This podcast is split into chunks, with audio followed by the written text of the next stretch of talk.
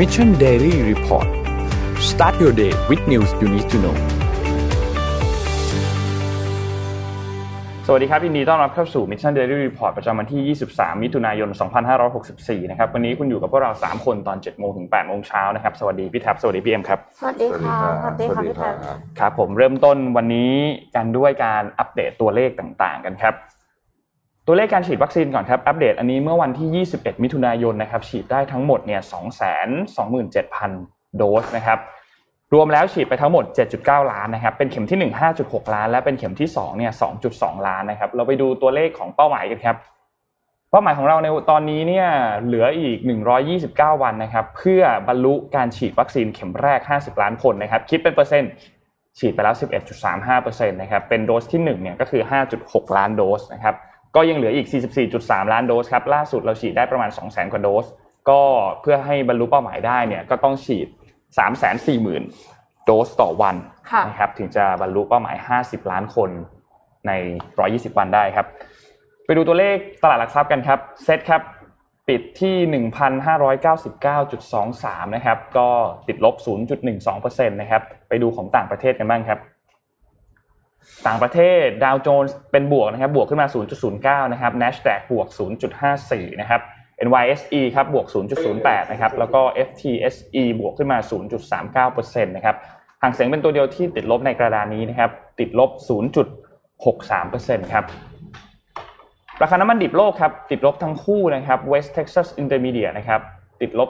0.92%นะครับอยู่ที่ 72.98 นะครับแล้วก็ Brent crude oil นะครับอยู่ที่ 74.71นะครับติดลบมา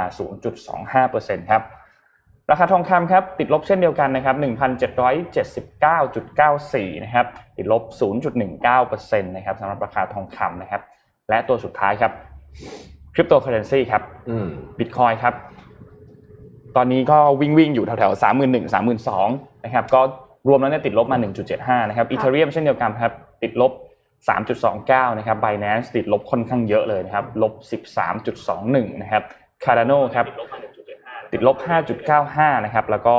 Dogecoin นะครับ ติดลบ 7.98 ครับ นี่เป็นอัปเดตเมื่อกระดานคริปโตเคอเรนซีครับ แต่คริปโตเคอเรนซีก็สวิงเยอะมากเมื่อวานนี้ ครับ นะฮะ ก็เป็นธรรมดาของตลาดนี้ที่ ตื่นเต้นตื่นเต้นตื่นเต้นอืมไม่แต่ว่าการที่มันสวิงเยอะแบบนี้เนี่ย มันก็จะสูญเสียคุณสมบัติอย่างหนึ่งไปที่ที่ Store จะไปใช้ value จริงนะคือมัน store value ยากครับมันพันพวนเหลือเกินนะฮะแต่ว่าแต่ว่าถ้าเป็นการเทรดเนี่ยโอเค อาจจะอาจจะอาจจะพอได้นะแต่ว่าอนาคตของคริปโตเคอเรนซีเนี่ยต้องจับตานะ เพราะว่ามันยังถือว่าเป็นช่วงแบบเบบีมากในเชิงของเอ่อเชิงของเรียกว่าอะไรดีอะ การ usage usability อะไรพวกเนี้ยเนาะยังต้องใช้เวลาเยอะนะครับครับอันนี้เราขออนุญาตเริ่มต้นข่าวของเราเนี่ยด้วยเอ่อเรื่องที่น่าจะเป็นประเด็นร้อนที่สุดในสังคมไทยตอนนี้ก็คือไม่ใช่สังคมไทยหรอกจริงๆหลายที่ก็คือเรื่องของวัคซีนเนี่ยนะฮะว่า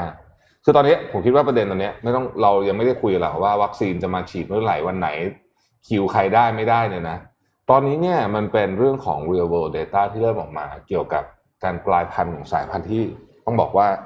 น่าจะน่ากลัวที่สุดแล้วตอนนี้คือเดลต้านะครับเดลต้าคือสายพันธุ์ที่มาจากอินเดียนั่นเองนะเอ่อ real world data จากหลายๆประเทศเริ่มทยอยออกมาว่า ดูท่าทางแล้ววัคซีนโดยเฉพาะวัคซีนที่เป็นกลุ่มเชื้อตายคืออย่างซีโนแวคเนี่ยนะเอ่อจะเอาไม่อยู่นะฮะอืมนะครับในคุณหมอหลายคนเมื่อวานนี้ก็ออกมาโพสต์ Facebook เอ่อ ที่เป็นนักวิจัยหลายท่านก็ออกมาโพสต์ว่าอืมเดี๋ยวเราจะค่อยๆไล่เรียงกันไปว่ามีมีใครท่านไหนบ้างเนี่ยนะฮะแต่จริงไม่ต้องเริ่มต้นตั้งแต่คุณหมอยงก่อนเลยเนี่ยคุณหมอยงเองก็บอกว่า เออสงสัยจะไอซิโนแวคสองเข็มนี่จะไม่ work ใช่ อาจจะต้องฉีดเข็มที่สามอืมแต่ว่ามันก็เริ่มมีคำถามว่าเอ๊ะเข็มที่สามจะ work หรือเปล่าก็ไม่รู้แต่ตอนเนี้ไฟเซอร์กับโมเดอร์นาที่เป็นไอ mRNA เนี่ยค่อนข้างจะแน่ใจแล้วว่า work ครับประมาณหนึ่งนะฮะ90%ค่ะ against อ่า hospitalization ในอังกฤษ ใช่ AstraZeneca เองก็ 90%เหมือนกัน ก็คืออมมีโอกาส 90%ที่คุณจะฉีดสิ่งเหล่านี้แล้วไม่ต้องเข้าโรงพยาบาลถ้าติดเดลต้าไม่ได้หมายความว่าจะไม่ฉีดแล้วไม่ติดนะติดเดลต้าใช่ใช่ ก็อย่างไรก็ตามนายแพทย์ยงเมื่อวานนี้ที่พูดถึงเรื่องของการฉีดเข็มที่3เนี่ยก็มีเสริมประเด็นว่ากำลังศึกษาอยู่นะ ว่าฉีดตัวเดิมคือซีโนแวคสามเข็มเลย หรือว่าตัวที่3เนี่ยเปลี่ยนไปเป็นค่ะวัคซีนชนิดอื่นหรืว่าเป็นแอสตราเป็นไฟเซอร์เป็นโมเดอร์นาว่าไปนะครับอืมก็อันนี้ยังเป็นจุดที่ยังศึกษากันอยู่ครับ แต่ในขณะนี้เนี่ยมันมีแผนในแผนการสั่ง master plan ของรัฐบาลเนี่ยมันมีซิโนแวคถึง 28 ล้านโดสครับนะครับ อันนี้ก็อาจจะต้องผมคิดว่า เสียงนี้น่าจะไปถึงรัฐบาลละว่าค่ะจะต้องพิจารณาเปลี่ยนหรือเปล่าเพราะว่าข้อมูลมันค่อยๆทยอยมาจริงๆว่าอืมไอเดลต้าเนี่ยเอาเอาเอาเอาตอนนี้ที่โหดๆเลยเนี่ยคือที่อินโดนะฮะอินโดเนี่ยโหดมากตอนนี้สถานการณ์กำลังแย่มาก อินโดนี่ก็เดิมแรกเริ่มเดิมทีรู้สึกว่าจะใช้ซิโนแวคนี่แหละนะฮะอืมเราก็ฉีดไปเยอะเหมือนกัน เยอะเยอะเยอะกว่าบ้านเราอะเยอะกว่าบ้านเราเยอะนะฮะเราก็เจอเดลต้าเข้าไปนะฮะตอนนี้ก็โอ้โหแบบไอ้ hospitalize rate คนติดเชื้ออะไรในพุ่งแบบขึ้นเยอะมากนะฮะก็ผมว่าต้องลองพิจารณาประเด็นนี้ดู อืมนะครับขอขอพูดเรื่องซีโนแวคนิดนึงครับอืมเอ่อเรื่องที่ตอนนี้คือมันมีว่าเราจะสั่งเพิ่มอีก 28 ล้านโดสใช่ถูกไหมครับซึ่งเรานนจากดูที่ดูข้อมูลยังไม่แน่ใจว่าได้รับการยืนยันแบบร้อยเปอร์เซ็นแล้วหรือยัง แต่ว่ามีแผนว่าจะทำการสั่ง แต่อย่างไรก็ตามคือ ตอนเนี้ยคนฉีดซีโนแวคไป ในในไทยเนี่ยพอสมควร อย่างบุคลากรทางแพทย์ทางการแพทย์ก็ฉีดซีโนแวคไปค่อนข้างเยอะนะครัเอาบกือบเอากืเฉอบพาะสองตัวเลขล้านที่เป็นนำเข้านะนนท์ครับเออซิโนแวคประมาณเจ็ดสิบห้าเปอร์เซ็นต์อืมนะฮะแล้วก็ที่เหลือเป็นเป็นแอสตรา AstraZeneca เซเนกาที่มีทั้งนำเข้าและผลิตจากสยามไบโอไซเอนซ์ซึ่งวันนี้เรา50%นนคิดว่าเรามีข้อมูลพอพอสมควรนะ สามารถที่จะเก็บได้โดยเฉพาะกับบุคลากรทางการแพทย์เนี่ยอืมคุณเก็บข้อมูลมาก่อนไหมว่าซีโนแวคมัน work หรือเปล่า ถ้ามัน work จริง ๆ จะสั่งเพิ่มก็ไม่มีใครว่า แต่ถ้ามันไม่ work เนี่ยพิจารณาก่อนไหมว่าจะสั่งเพิ่มหรือเปล่า เพราะว่าคือมันเกิดคำถามเยอะว่า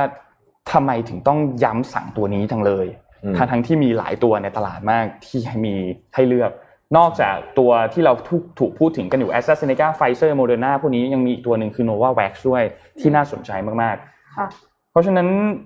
อยากให้เอาข้อมูลมากลางก่อนนวรัฐหาข้อมูลได้ หาอืมจากตัวแหล่งผู้ผลิตเองก็หาได้ แล้วค่อยมาดูกันอีกทีว่าจะสั่งไหมเพราะมันเป็นจำนวนเงินไม่น้อยและที่สำคัญคือมันเอามาฉีดให้คน ถ้าเอามาฉีดแล้วประสิทธิภาพไม่ดีพอต้องฉีดเข็มที่สามต่อเนี่ย มันก็คือเอาเงินไปละลายหรือเปล่า อืมคืออย่างนี้หลักการกลายพันธุ์ของไวรัสเนี่ยนะฮะก็คือว่าเอ่อยิ่งคุณปล่อยให้คนติดเยอะเท่าไหร่เร็วเท่าไหร่มันมีโอกาสกลายพันธุ์มากขึ้นเท่านั้น วัคซีนเนี่ยช่วยเรื่องนี้ด้วยนะอืมอย่างที่เรายังไม่เห็นอะไรกลายพันธุ์ดุเดือดทั้งที่จีนเนี่ยก็เป็นประเทศแรกๆเลยเนี่ย มันเป็นพวกควบคุมไวรัสอยู่ค่อนข้างเร็วค่ะนะฮะแล้วก็จีนใช้ระบบวิธีการเอ่อมีหนึ่งเคสก็คือชาร์จเลย ปิดทั้งโซนอะไรแบบเนี้ยคือโหดอะเป็นวิธีโหดครับนะเอ่อฉีดไปแล้วหนึ่งพันล้านโดสด้วยใช่ไปแล้วหนึ่งพันล้านโดสเพราะฉะนั้นเนี่ย แต่ก็ไม่ได้หมายความว่าจะไม่กลายพันธุ์นะ แต่ก็ก็คือก็แต่ก็แต่แต่ตอนนี้ข้อมูล real world data ที่เรามีจากทั่วโลกมันจะเป็นชิลีฮังการีอะไรต่างๆนานาเหล่านี้เนี่ยที่มันเปรียบเทียบสถานการณ์คล้าย ๆ กัน แม้จะมีคนบอกว่ามันจะเอาประเทศหนึงมาเปรียบเทียบอีกประเทศหนึงไหมซึ่งผมก็เห็นด้วยนะคือแต่ละประเทศมันไม่เหมือนกันค่ะแต่เราเอาคล้ายๆกันเอาข้อมูลมาเนี่ยมันเริ่มเห็นเทรนด์ในทางเดียวกันนะครับเอ่อต้องบอกอย่างนี้ก่อนว่า ผมเองเนี่ยไม่ได้อยากจะพูดเพื่อที่จะไปดอกเออมันจะคุณใช้ว่าหนึ่งมันชอบมีคำใหม่ๆเยอะ discredit ด้อยค่าด้อยค่าอ๋อด้อยค่าคุณเราอย่าเราไม่ได้พูดเพื่อจะด้อยค่าวัคซีนอะไร แต่ว่าเราเราเอา information มานั่งคุยกันจริง ๆ ว่า กลยุทธ์เรากำลังไปถูกทางเพราะถ้าเกิดไปผิดเนี่ยมันกระทบเยอะมากจริงๆนะฮะค่ะไม่ใช่แค่เรื่องของเอ่อสุขภาพอย่างเดียวนะมันเป็นเรื่องของเศรษฐกิจด้วยนะครับ เอางี้เมื่อวานนี้เราคุยกันเรื่องสิงคโปร์กับซิโนแวคก็มีข้อมูลมาจากเว็บไซต์ของรัฐบาลสิงคโปร์นะฮะเอ่อดาวก็สไลด์รัฐบาลสิงคโปร์ขึ้นหน่อยนะครับเว็บไซต์นี้มาจากเว็บไซต์รัฐบาลสิงคโปร์เองเลยนะครับ คือเขาบอกว่ามันมีคนพูดเรื่องซิโนแวคเยอะนะฮะ แล้วก็มีคนไปพูดเหมือนกับว่า mRNA วัคซีนเนี่ย ไม่ดีนะฮะเขาก็เลยต้องออกมาชี้แจงเป็นข้อๆเลยนะครัฮะบในเว็บไซต์ว่าข่าวที่เกิดขึ้นเนี่ย มันจริงไม่จริงอย่างไรบ้าง ข้อที่หนึ่งนะครับ ข่าวลือที่หนึ่งคือ mRNA วัคซีนนะไม่ work against COVID ขอโทษตกไปตัวหนึ่งนะฮะข้อเท็จจริงก็คือว่า อันนี้รัฐบาลสิงคโปร์พิมพ์อยู่ในเว็บนะฮะบอกว่า ข้อเท็จจริงก็คือว่าทั้งไฟเซอร์และโมเดอร์นาซึ่งรัฐบาลสิงคโปร์ใช้ทั้งสองอันเนี่ยนะฮะมีประสิทธิภาพสูง เกิน 90%นะครับจากงานวิจัยทั่วโลกรวมถึงงานศึกษาของ WHO ด้วยนะฮะค่ะแล้วก็วัคซีนทั้งสองมีประสิทธิภาพป้องกันการป่วยและป้องกันอาการหนักจากโควิดได้อย่างชัดเจน ป้องกันอัตราการเข้าโรงพยาบาลได้อย่างชัดเจนนะครับ นี่ข้อข้อที่หนึ่งข้อที่สองที่มีคนบอกว่า m อในวัคซีนเนี่ยนะฮะไม่สามารถป้องกันสายพันธุ์เดลต้าได้ ข้อเท็จจริงคือนะฮะงานวิจัยที่ออกมาโดยเฉพาะงานวิจัยที่อังกฤษเนี่ย พบว่าไฟเซอร์2โดสสามารถป้องกันเดลต้าได้ประมาณ 80%นะฮะขณะนี้กำลังรอข้อมูลเพิ่มเติมอยู่นะครับ แต่จากข้อมูลเบื้องต้นก็แปลว่าสามารถป้องกันได้ระดับหนึ่งนะครับ และป้องกันการป่วยอาการหนัก การเข้าโรงพยาบาลหรือการเสียชีวิตได้นะฮะข้อที่สามนะครับข่าวลือที่ว่าวัคซีน mRNA ไม่ปลอดภัยนะฮะข้อนี้เนี่ยบอกว่ามีการพบผลข้างเคียงนะครับ จากการฉีดวัคซีน mRNA เนี่ยจริง นะฮะมีการพบสภาวะเอ่ออาการไม่พึงประสงค์จริงนะครับ มีตั้งแต่อาการเบาๆนะฮะไปจนถึงอาการหนักก็มีนะฮะแต่ว่าก็มักจะหายในไม่กี่วัน อย่างไรก็ดีมันก็มีเคสจริง ๆ ที่มีอาการข้างเคียงรุนแรงนะครับ เช่นเคสกล้ามเนื้อหัวใจอักเสบนะครับ ต่างๆมีจริง ๆนะครับ แต่พบน้อยคิดเป็นเปอร์เซ็นต์แล้วพบน้อยนะฮะใน ทางสาธารณสุขนะหลังจากพิจารณารอบทุกประเด็นแล้วเนี่ยนะครับ คิดว่าความเสี่ยงจากผลข้างเคียงสามารถแก้ไขได้ทันนะครับ ในกรณีเคสที่หนักมันมีน้อยมากนะฮะเพราะฉะนั้นประโยชน์จากการฉีด mRNA วัคซีนจึงสูงกว่าความเสี่ยงที่อาจจะเกิดขึ้นนะครับ รัฐบาลสิงคโปร์ก็บอกว่าก็ควรฉีดต่อไป ข้อนี้แหละสำคัญนะฮะ ข่าวลือหรือสิ่งที่เป็นคนพูดกันว่าไอ้ inactivated virus vaccine ก็คือวัคซีนเชื้อตายเชื้อตาย เหมือนซิโนแวคเนี่ยนะฮะสามารถปกป้องเราได้มากกว่า mRNA วัคซีนนะครับเขาชี้แจงอย่างนี้เลยนะครับในเว็บไซต์บอกว่า ข้อเท็จจริงเนี่ยคือไวรัสเชื้อตายซิโนแวคจากงานวิจัยที่สมบูรณ์ที่สุดนะฮะงานวิจัยที่สมบูรณ์ที่สุดเนี่ยก็คืองานวิจัยของ WHO นั่นเองมีประสิทธิภาพในการป้องกันอยู่ที่ 51% สำหรับประสิทธิภาพในการป้องกันการกลายพันธุ์ในสายพันธุ์เดลต้าสายพันธุ์อย่างอินเดียเนี่ยยังไม่มีข้อมูลนะฮะข้อมูลก็รอจากทางผู้ผลิตอยู่นะครับ แต่ข้อมูลจากทั่วโลกมีแล้วว่า mRNA วัคซีนสามารถป้องกันโควิดสายพันธุ์เดลต้าได้จริง และบรรเทาอาการป่วยไม่ให้หนักและเข้าโรงพยาบาลได้จริงนะครับ ข้อที่ 5 ครับ อันนี้ก็มีอยู่ในโซเชียลมีเดียของสิงคโปร์เหมือนกันนะฮะข่าวลือที่ว่าเด็ก นะมีข่าวลือกันว่าเด็กเนี่ยเฮ้ยต้องฉีดซิโนแวคนะเพราะว่าเป็นเทคโนโลยีเก่าแล้วก็ใช้มานานแล้วนะครับ เรื่องจริงก็คือว่า WHO เนี่ยยังไม่แนะนำให้ฉีดซิโนแวคในเด็กอายุต่ำกว่า 18 เพราะฉะนั้นทางการสิงคโปร์จึงยึดตามหลักการนี้สำหรับวัคซีนไฟเซอร์คือ mRNA ต่างหากที่ได้รับการฉีดให้กับเด็กอายุ 12 ปีขึ้นไปนะครับ โดยพิจารณาข้อมูลความปลอดภัยจากหลาย ๆ หน่วยงานและข้อมูล ความปลอดภัยของหน่วยงานรัฐบาลสิงคโปร์เองนั่นเองนี่คือการชี้แจง 5 ข้อสั้นๆ ในเว็บไซต์ของรัฐบาลนะครับ ถึงข่าวลือที่เกิดขึ้นนะฮะจริง ๆ โมเดลนี้ไม่เลวนะ ผมว่านะ เวลามีอะไรนะ ชี้แจงใช่ไหมคะสั้น ๆ เลยเขาเขียนสั้น ๆ เลยครับ ที่ผมอ่านเนี่ยก็คือไม่มีอะไรยาวอย่างนี้นะประมาณเนี้ยนะฮะอืมอืมก็นี่แหละฮะ เป็นเป็น ข้อมูลจากทางซิโนแวคนะครับอะเมื่อวานเราติดค้างเรื่องนี้กันไว้อยู่ ครับ เดี๋ยวนนท์จะมีอะไรเสริมเรื่องวัคซีนเอาต่อจากหลังจากเรื่องนี้ก็ได้อ่าเนอะได้เลยครับนะฮะโอเคนะฮะเมื่อวานนี้หลังจากที่ผมเล่าเรื่องตัวเลขใช่ไหมติดเชื้อเอ่อนั่นไปเนี่ยนะครับ ก็อาจารย์นัทวุฒิก็โพสต์ต่อทันแต่แต่แต่ว่าอาจารย์ยังไม่ได้ฟังที่ที่ผมเล่านะแต่ว่าคืออาจารย์แกโพสต์ต่อเพราะมันมีคนถามไป แล้วก็ผมว่าประเด็นนี้น่าสนใจนะครับ อาจารย์นัทวุฒิเผ่าทวีโพสต์ใน Facebook เมื่อที่ตอนที่เราอ่านรายการเมื่อวานนี้เนี่ยบอกว่าเออได้เขียนถึงเรื่องสถิติเนี่ยไอ้ตรวจไม่ตรวจตรวจเยอะแค่ไหนเนี่ยนะครับ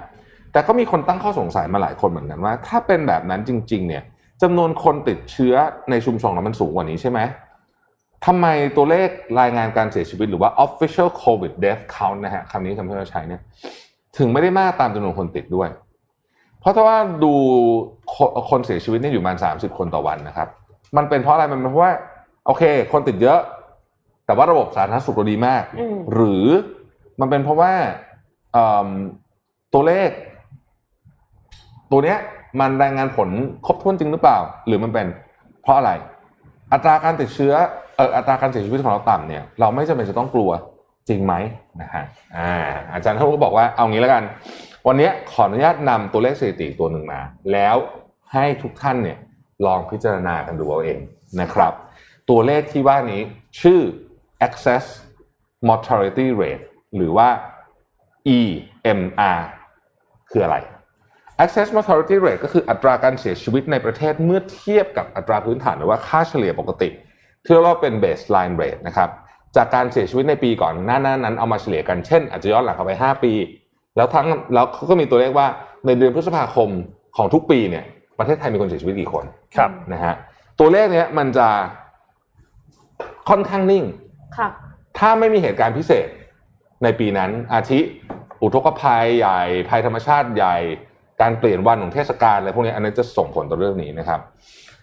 เราสามารถใช้ access mortality rate มาใช้ในการประเมินความเสียหายในเชิงการเสียชีวิตจากโควิด ไม่ว่าจะเป็นทางตรงทางอ้อมได้นะ เพราะว่า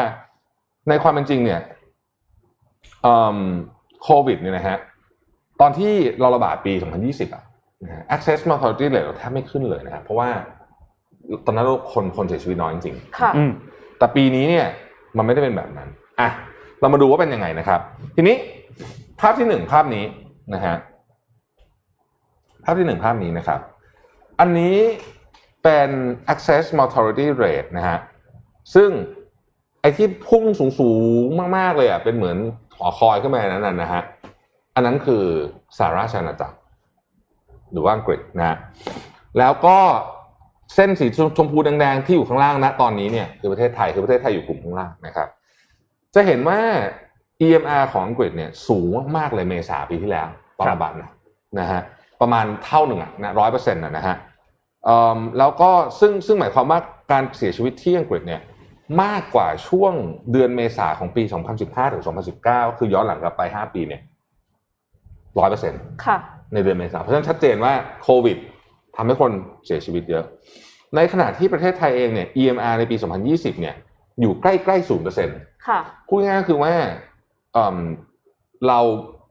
โควิดไม่ได้ส่งผลอะไรต่อจำนวนผู้เสียชีวิตเกินจากเบสไลน์ปกติเลค่ะยไม่เกินนะครับสงกรานต์ไม่เกินเออไม่เกินสงกรารปกติ ซึ่ง ก็แปลว่าเราควบคุมการระบาดได้ค่อนข้างดีนะฮะอะแต่ปีที่แล้วปีที่แล้วมีสงการนะ แต่ว่าสงการหนึ่งเทศกาลเองก็อาจจะไม่ได้เยอะเดี๋ยวผมจะให้ดูตัวเลขว่าหลักหลักร้อยเนี่ยมันไม่ได้กระทบอะไรเยอะเท่านั้นนะฮะกราฟที่สองเนี่ยซูมเมื่อในช่วงสามเดือน ที่มีการระบาดล่าสุดนะครับเออขอโทษครับ อันนี้เป็นอีกการหนึ่งฮะขออีกการหนึ่งครับกราฟกราฟที่สองนะฮะโอเค อันนี้นะฮะอันนี้ซูมเข้ามาในช่วงสองสาเดือน ตอนที่มีการระบาดล่าสุดนะครับเราจะเห็นว่า EMR ของไทยเนี่ยขึ้นขึ้นลงลงๆนะฮะจาก 17 ในเดือนมีนาเป็น 2%ตอนเดือนเมษาแล้วก็มา 12%เดือนพฤษภาคมที่ผ่านมานะครับถ้าไปเทียบเปรียบเทียบเทียบเพื่อนบ้านเนี่ยเราจะเห็นว่าตอนนี้ EMR ของไทยเนี่ยสูงกว่าคนอื่นแล้วเห็นไหมค่ะอังกฤษก็ต่ำกว่านะครับมาเลเซียก็ต่ำกว่านะฮะสิงคโปร์ก็ต่ำกว่านะครับทีนี้ 12%ฟังดูก็อาจจะไม่ได้เยอะใช่ไหมอะนะฮะอาจจะฟังดูไม่ได้เยอะอะมาดูรูปสุดท้ายนะฮะ ทีนี้ตัวนี้เนี่ยนะครับเป็นกราฟโชว์ผู้เสียชีวิตของแต่ละเดือนในประเทศไทยนะฮะถ้าหากว่าเราไปดูที่เดือนพฤษภาคมปี 2021 นะครับเรามีผู้เสียชีวิต 45,000 คนเป็นเลขกลมๆ แต่ว่าค่าเฉลี่ย 5 ปีที่ผ่านมา อยู่ที่ 40,000 คนอืมนะครับในเดือนพฤษภาคมนะครับค่ะนั่นหมายความว่าในเดือนพฤษภาคมปีเนี้ย 2021 เนี่ย มีผู้เสียชีวิตมากกว่าค่าเฉลี่ยเนี่ย5,000คน ค่ะอืมเอาตันตัวเลขนี้ไว้ก่อนนะครับ ซึ่งถ้าเราคิดแบบนั้นจริง ๆ เนี่ย ตัวเลขผู้เสียชีวิตที่เรียกว่า official death count ที่รายงานอ่าผ่านมาทางช่องทางเอ่อทางทางการเนี่ยในเดือนพฤษภาคม ตีเป็นเลขกลมๆคือ1,000คนอืมอะคำถามก็คือว่า อาจจะยากที่จะอธิบายว่า access mortality rate ที่เหลืออีก 4,000 คนที่มาจากไหนนะครับอาจารย์บอกว่าอาจจะเสียชีวิตไม่ได้รับการตรวจที่บ้านเป็นไปได้ สรุปว่าไม่ได้เสียชีวิตจากโควิดเป็นไปได้ เสียชีวิตจากทางอ้อมจากโควิด เช่น ป่วยแล้วไม่มีเตียงรักษานะครับอืมหป่วรืยอโรแม้คแต่อื่นแต่ไม่มีเตียงรักษาเออหรืออะไรก็ตามที่เกี่ยวข้องได้เนยครับ หรือแม้แต่ป่วยโควิด แล้วไม่ได้รักษาแล้วก็แล้วก็อะไรอย่างเงี้ยอืมหรือแม้แต่กระทั่งการฆ่าตัวตายเพราะเศรษฐกิจไม่ดีค่ะก็อาจจะอาจจะเกี่ยวทั้งหมดนะฮะ อาจารย์สรุปแบบนี้บอกว่าที่เขียนมาทั้งหมดเนี่ยไม่ใช่ว่าผมอยากสร้างความตื่นตระหนกนะฮะแต่อยากให้ทุกคนเห็นภาพรวมของปัญหาและผลลัพธ์ โดยตรงและทางอ้อมของโควิดจริง ๆ และการใช้สถิติที่เรามีอย่างถูกต้องเป็นเครื่องมือที่ดีที่สุดในการช่วยป้องกันและแก้ปัญหาของโควิดในระยะยาวนะฮะนี่คือคำอธิบายเรื่องตัวเลข ซึ่งมันน่าสนใจไหมย้อนหลังกลับไปดูผมให้ดูในกราฟอีกทีหนึ่งแบบเชิงละเอียดนะครับ ตั้งแต่ปี 2015 ผู้เสียชีวิตในเดือนพฤษภาคม 38,000 นะฮะ2016 41,000 2017 39,000 2018 38,000 2019 44,000นะฮะแล้วก็ 2020 39,000 2019 ก็เป็น abnormally ต้องไปดูเหมือนกันว่ามีเหตุการณ์อะไรเกิดขึ้นอ่าเอิ่มน่าสนใจน่าสนใจในเชิงในเคสนี้ และถ้าเราไปดูเรื่องจริง ๆ ก็คือว่าในเดือนพฤษภาคมปี 2021 คือปีนี้เนี่ยเดือนที่ผ่านมาเนี่ยเออเราไปดู Google Mobility Rate นะฮะก็คืออัตราการเดินทางนะฮะต่ำมากใช่ไหมเพราะว่าคนส่วนใหญ่ก็ไม่ไม่ไม่ได้เดินทางไปไหนครับประเทศไทยเนี่ยเป็นหนึ่งในประเทศที่มีการเสียชีวิตจากการเดินเกี่ยวข้องการเดินทางเยอะที่สุดเพราะว่าถนนเราเนี่ยเอ่อค่อนข้างอันตรายนะฮะครับเพราะฉะนั้นเมื่อ mobility rate มันลงนะ มันจึงน่าสนใจว่าเอ๊ะแล้ว air access ที่เพิ่มขึ้นมา สูงที่สุดในรอบตั้งแต่ปี 2015 เนี่ย มันมาจากไหนนะฮะถ้าไม่ใช่โควิด อืมอะ อันนี้ก็ทิ้งข้อมูลไว้ให้อืมชวนคิดกันแล้วกันนะฮะอย่างที่อาจารย์บอก อาจารย์บอกว่าไม่ไม่ได้ไม่สร้างความตื่นตระหนก ไม่ได้อยากจะสร้างความตื่นตระหนกหรืออะไรอย่างนะฮะแต่ว่ามันเป็นสิ่งที่เราควรจะนำพวกสถิติพวกนี้มาใช้นะครับขอบคุณอาจารย์นัทวุฒิเผ่าทวีสำหรับข้อมูลนะฮะครับเอ่อนนท์มีเสริมข้อมูลเรื่องของวัคซีนเล็กน้อยครับเมื่อวานนี้เนี่ยนายแพทย์ธีรวัตรเหมจุฑานะครับ ก็ได้มาพูดถึงข้อมูลเกี่ยวกับเรื่องเข็มสาม และการสลับยี่ห้อ ก็เขาพูดจะมีอยู่สามเรื่อง เรื่องที่หนึ่งคือ ตอนเนี้ยจะพูดถึงเข็มสามดีเป็นเรื่องที่ดีนะเราควรพูดถึงเข็มที่สามแต่ว่าเข็มที่หนึ่งเข็มที่สองเอาให้รอดก่อนจริงค่ะคือต้องพยายามให้ทุกคนเนี่ยอย่างน้อยฉีดวัคซีนในเข็มที่หนึ่งให้ได้ค่ะและฉีดในเข็มที่ 2 ให้ได้ ไม่ว่าจะเป็นซีโนแวคไฟเซอร์โมเดอร์นาแอสตราเซเนกาเนี่ยก็มีระยะของมันอยู่ว่าจะควรจะเว้นกันเท่าไหร่ใช่ไหมครับส่วนในเรื่องของเข็มที่ 2 ถ้าสมมุติว่าเข็มที่ 2 ฉีดไปแล้วเรียบร้อย เอ่อคุณหมอท่านเน้นว่าถ้าได้ซีโนแวคเตรียมตัวที่จะรับเข็มที่ 3 ต่อไปได้เลย เพราะว่ามีคนที่มีภูมิระดับในน้ำเหลืองที่ยับยั้งไวรัสแบบปกติได้ต่ำกว่า 70%มีเป็นจำนวนพอสมควรและไม่น่าพอใจ ซึ่งก็จะไปใช้ตัวไฟเซอร์ไปใช้ตัวโมเดอร์นาหรือไปใช้ตัวโนวาแ x หรือตัวอื่นๆเนี่ยก็รอข้อมูลตัดสินใจกันอยู่ แต่ให้เตรียมตัวเข็มที่ 3 ได้เลย และสุดท้ายถ้าสมมุติว่าเข็มที่ 1 รับไปแล้วเป็นซีโนแวคหรือเป็นแอสตรา และถ้ามีไฟเซอร์หรือโมเดอร์นาอยู่ในมือ ก็ให้เปลี่ยนเป็นไฟเซอร์หรือโมเดอร์นาในเข็มที่ 2 ไปเลย แต่อย่างไรก็ตาม ตอนนี้ด้วยวัคซีนที่มีจำนวนจำกัด และบางตัวคือพูดตามตรงว่าเราก็มีอยู่แค่สองตัวเนาะอืมตอนนี้เนาะก็ยังยังไม่สามารถที่จะทำแบบนั้นได้นะครับ แต่อย่างไรก็ตามเข็มที่หนึ่งเข็มที่สองสำคัญที่สุดอืมต้องจัดการเรื่องของสองเข็มนี้ก่อน แล้วก็ข้อมูลอีกอันหนึงที่เพิ่มเติมเข้ามาก็คือ เรื่องของเออการเลื่อนการฉีดครับ เมื่อวานนี้เนี่ย ทางด้านของสาธารณสุขเนี่ยนะครับได้มีมติว่าให้ปรับการฉีดวัคซีนแอสตราเซเนกาจากเดิมเนี่ยเขาห่างสองเข็มเนี่ยห่างกันประมาณ 12ถึง16 สัปดาห์เลย ประมาณ3ถึง4เดือน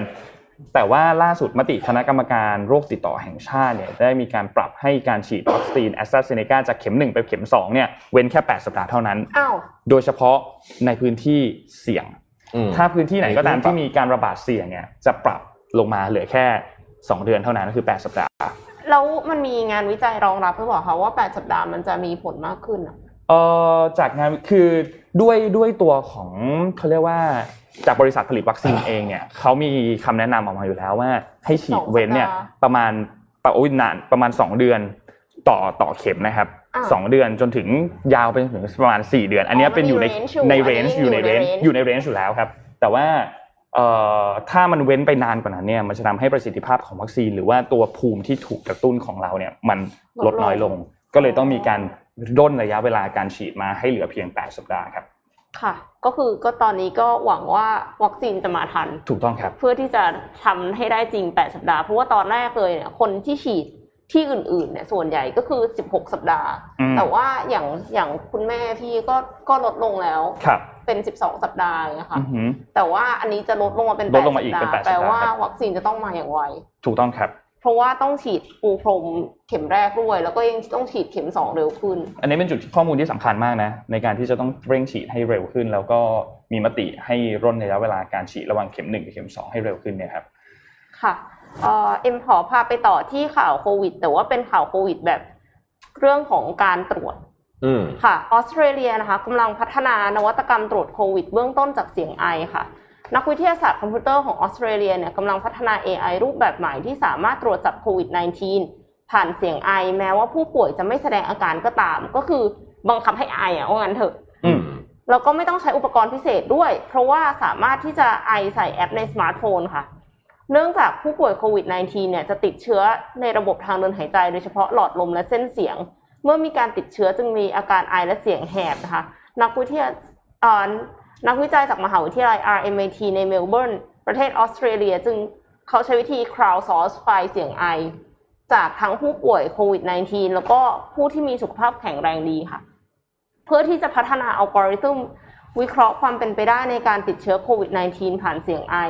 โดยที่ตอนนี้ยังไม่ได้เป็น ยังไม่ได้อยู่ในสมาร์ทโฟนนะ คือกำลังพัฒนาอัลกอริทึมอยู่ แต่ว่าในอนาคตเนี่ยคิดว่าจะให้เป็นแอปพลิเคชันที่ดาวน์โหลดกันไป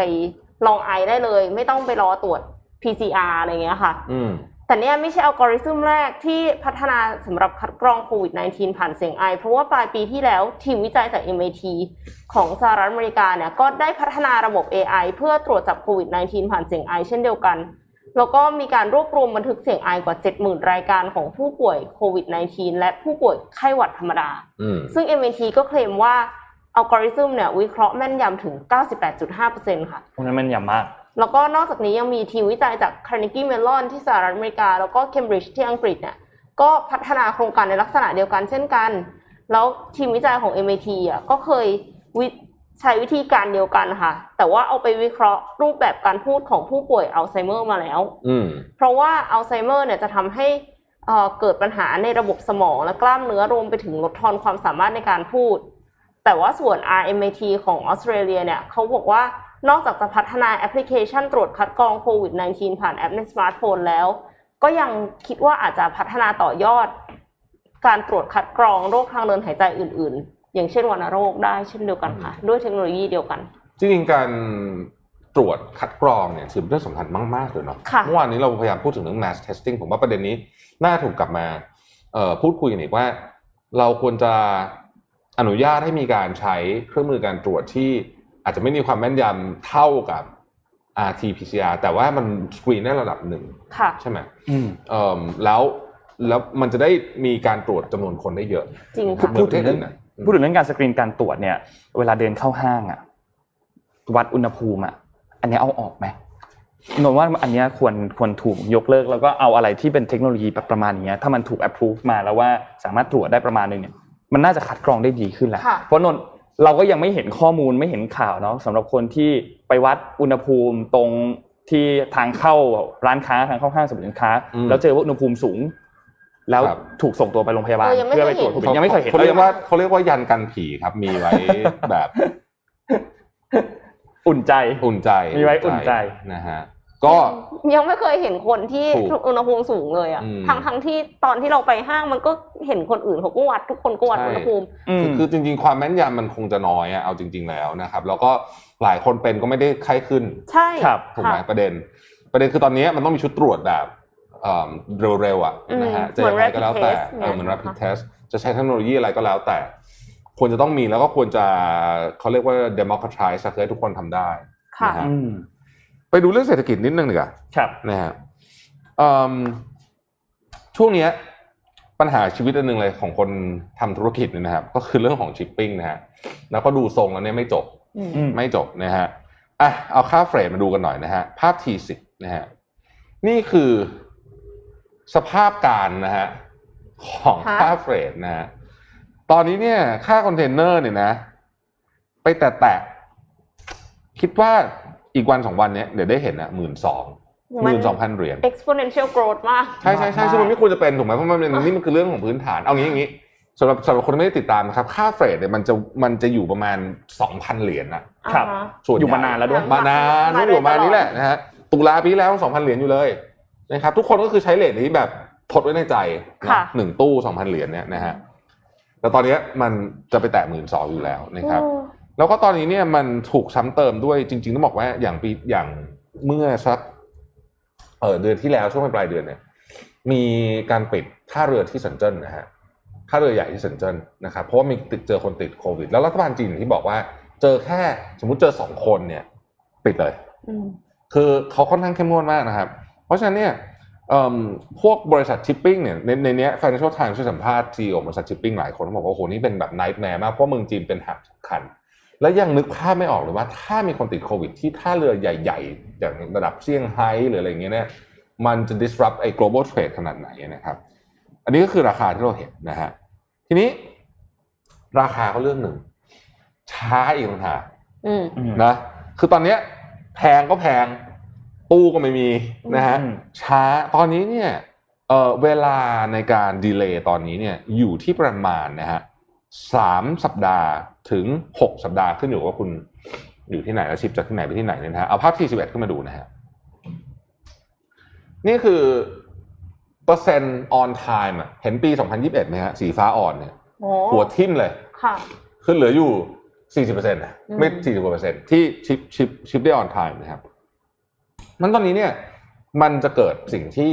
น่ากลัวมากก็คือ เอ่อแย่งแย่งเอาตู้คอนเทนเนอร์แล้วตอนนี้นะฮะแล้วก็เอ่อเอ่อค่า freight ก็แพงสุดๆ ช้าอีกต่างหากอืมนะฮะช้าไม่ทันการอีกแล้ว ตอนนี้เนี่ย มันคือการ ship สำหรับไฮซีซั o นก็คือช่วงการช้อปปิ้งในไตรมาสสุดท้ายครับค่ะนะฮะตอนนี้ทุกคนแย่งตู้หมดเลยนะครับ ไปถามผู้เชี่ยวชาญ ผู้เชี่ยวชาญบอกว่า สถานการณ์อาจจะดีขึ้นนะใช้คำว่าอาจจะดีขึ้นในหกถึงเก้าเดือนต่อจากนี้นะฮะแต่ว่ากว่าจะกลับไปเป็นปกติจริงๆอะสามปีโอ้โหนะฮะสามปี เพราะว่าธุรกิจนี้ไม่ได้เป็นธุรกิจที่แบบ อุ้ยย้ายตู้กันไปง่ายมันมันมันมีความความหนืดหรือว่าความไม่เอ่อเรียกว่ามีอะไร flexibility ไม่ได้สูงขนาดนั้น มันมี barrier to entry ด้วยหรือเปล่าคะโอ้เพราะว่าโหฬารเลยไม่อย่างนั้นเนี่ย คือเคพยอพอค่าเฟรดสูงขนาดเนี้ย มันจะต้องมีคนที่คิดว่าฉันอยากจะทำไปทำธุรกิจนี้ เราเคยคิดไหมล่ะทำทำทำเรือชิปปิ้งไหมอะไรเงี้ย ไม่อืมถูกไหมไม่เราแสดงว่า barrier to แต่ entry ต้องสูงจริง แต่ว่าบริษัทที่ใหญ่พออะอืมเขาอาจจะเขาอาจจะคิดนะคะอืมเหมือนกับว่าแทนที่เขาจะจ่ายเงินค่าชิปปิ้งแพงๆทุกทำเรือเองปีนี่ซื้อซื้อเรือมาจากที่ก็เป็นอื่ไปนได้ก็เป็นไปได้ก็เป็นไปได้ ซื้อซื้อเรือแบบ ซื้อเรือสำราญที่ไม่มีคนใช้แล้วเอามา ship ได้ไหมเออแต่คิดว่ามันน่าจะยากหมายถึงว่ามันมันเป็นมันใส่ specialized คอนเทนเนอร์ไม่ได้มากเนาะคือคือไอการเพิ่ม capacity เนี่ย คิดว่าคงจะหนืดอย่างที่เอ็มว่ามันคงจะแพงมากนะฮะเออมันก็คงจะต้องเป็นอย่างนี้ไปสักระยะหนึ่งก่อนแต่ว่าอย่างที่บอกอะคือตอนเนี้ยอย่างที่จีนเนี่ยเป็นตัวแปรสำคัญเพราะเกิดอยู่ดีพี่ติดปิดท่าเรือขึ้นมาเพราะมีคนติดโควิดเนี่ยนะซึ่งมันไม่ได้เกี่ยวอะไรกับเรื่องเอ่อชิปปิ้งตรงๆเนี่ย ก็คือเละเหมือนกันนะค่ะอืมทีนี้เอาไปต่ออีกข่าวหนึ่งนะ Financial Times ครับท่านผู้ชม สิ่งที่กำลังจ่อคอเราอยู่ตอนนี้ เราก็ไม่ค่อยมีใครพูดถึงเท่าไหร่ แต่ว่าเราต้องพูดแล้วล่ะ ก็คือเฟดกำลังจะขึ้นดอกเบี้ยนะฮะชัดเจน ประเด็นนี้ชัดเจน โอเค อาจจะไม่ได้ขึ้นอาทิตย์นี้อาทิตย์หน้า แต่ว่าขึ้นแน่ค่ะนะครับตลาดหุ้นก็รับรู้ไปพอสมควรแล้ววันก่อนเนี่ยนะฮะคือ Financial Times จะออกมาเตือนประเทศแถบเขาระบุมาที่ภูมิภาคนี้เลยนะฮะ บอกว่าพวกคุณไม่แก้ปัญหาโควิดให้จบก่อนเฟดขึ้นดอกเบี้ยนะ ไม่งั้นเนี่ยเงินทุนไหลออกมาโหฬารหนึ่งสองต้นทุนการทำธุรกรรมต่างๆแพงขึ้นเพราะดอกเบี้ยแพงขึ้นณขณะนี้เนี่ยหนึ่งในหนึ่งในสิ่งที่ธุรกิจไทยยังพอไปได้เนี่ยนะครับคือเพราะดอกเบี้ยมันถูกนะครับเอ่ออาวุธอันนี้อาจจะค่อยๆหายไปแล้ว เมื่อดอกเบี้ยแพงขึ้นอืมดังนั้นเอ่อการที่เรายังเหมือนกับงงๆอยู่ตอนนี้เนี่ยมันมีไอเนี้ย คอยจ่อคอหอยอยู่เหตุผลที่เฟดต้องขึ้นดอกเบี้ยก็เพราะว่า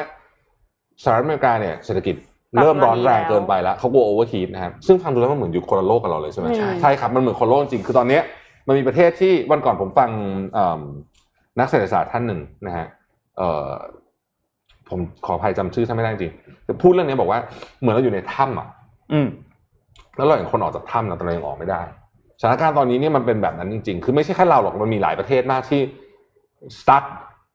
แล้วก็ประเทศอื่นเนี่ยก็ออกจากวิกฤตละค่ะทยอยออกทยอยออกทยอยออกนะครับ แม้ว่าบางประเทศอะคนก็เฮ้ยแต่ว่าเดี๋ยวตัวเลขนู้นตัวเลขนี้ขึ้นใช่ไหมมีคนติดเชื้อเพิ่มขึ้นอย่างในอังกฤษคนเพิ่มแต่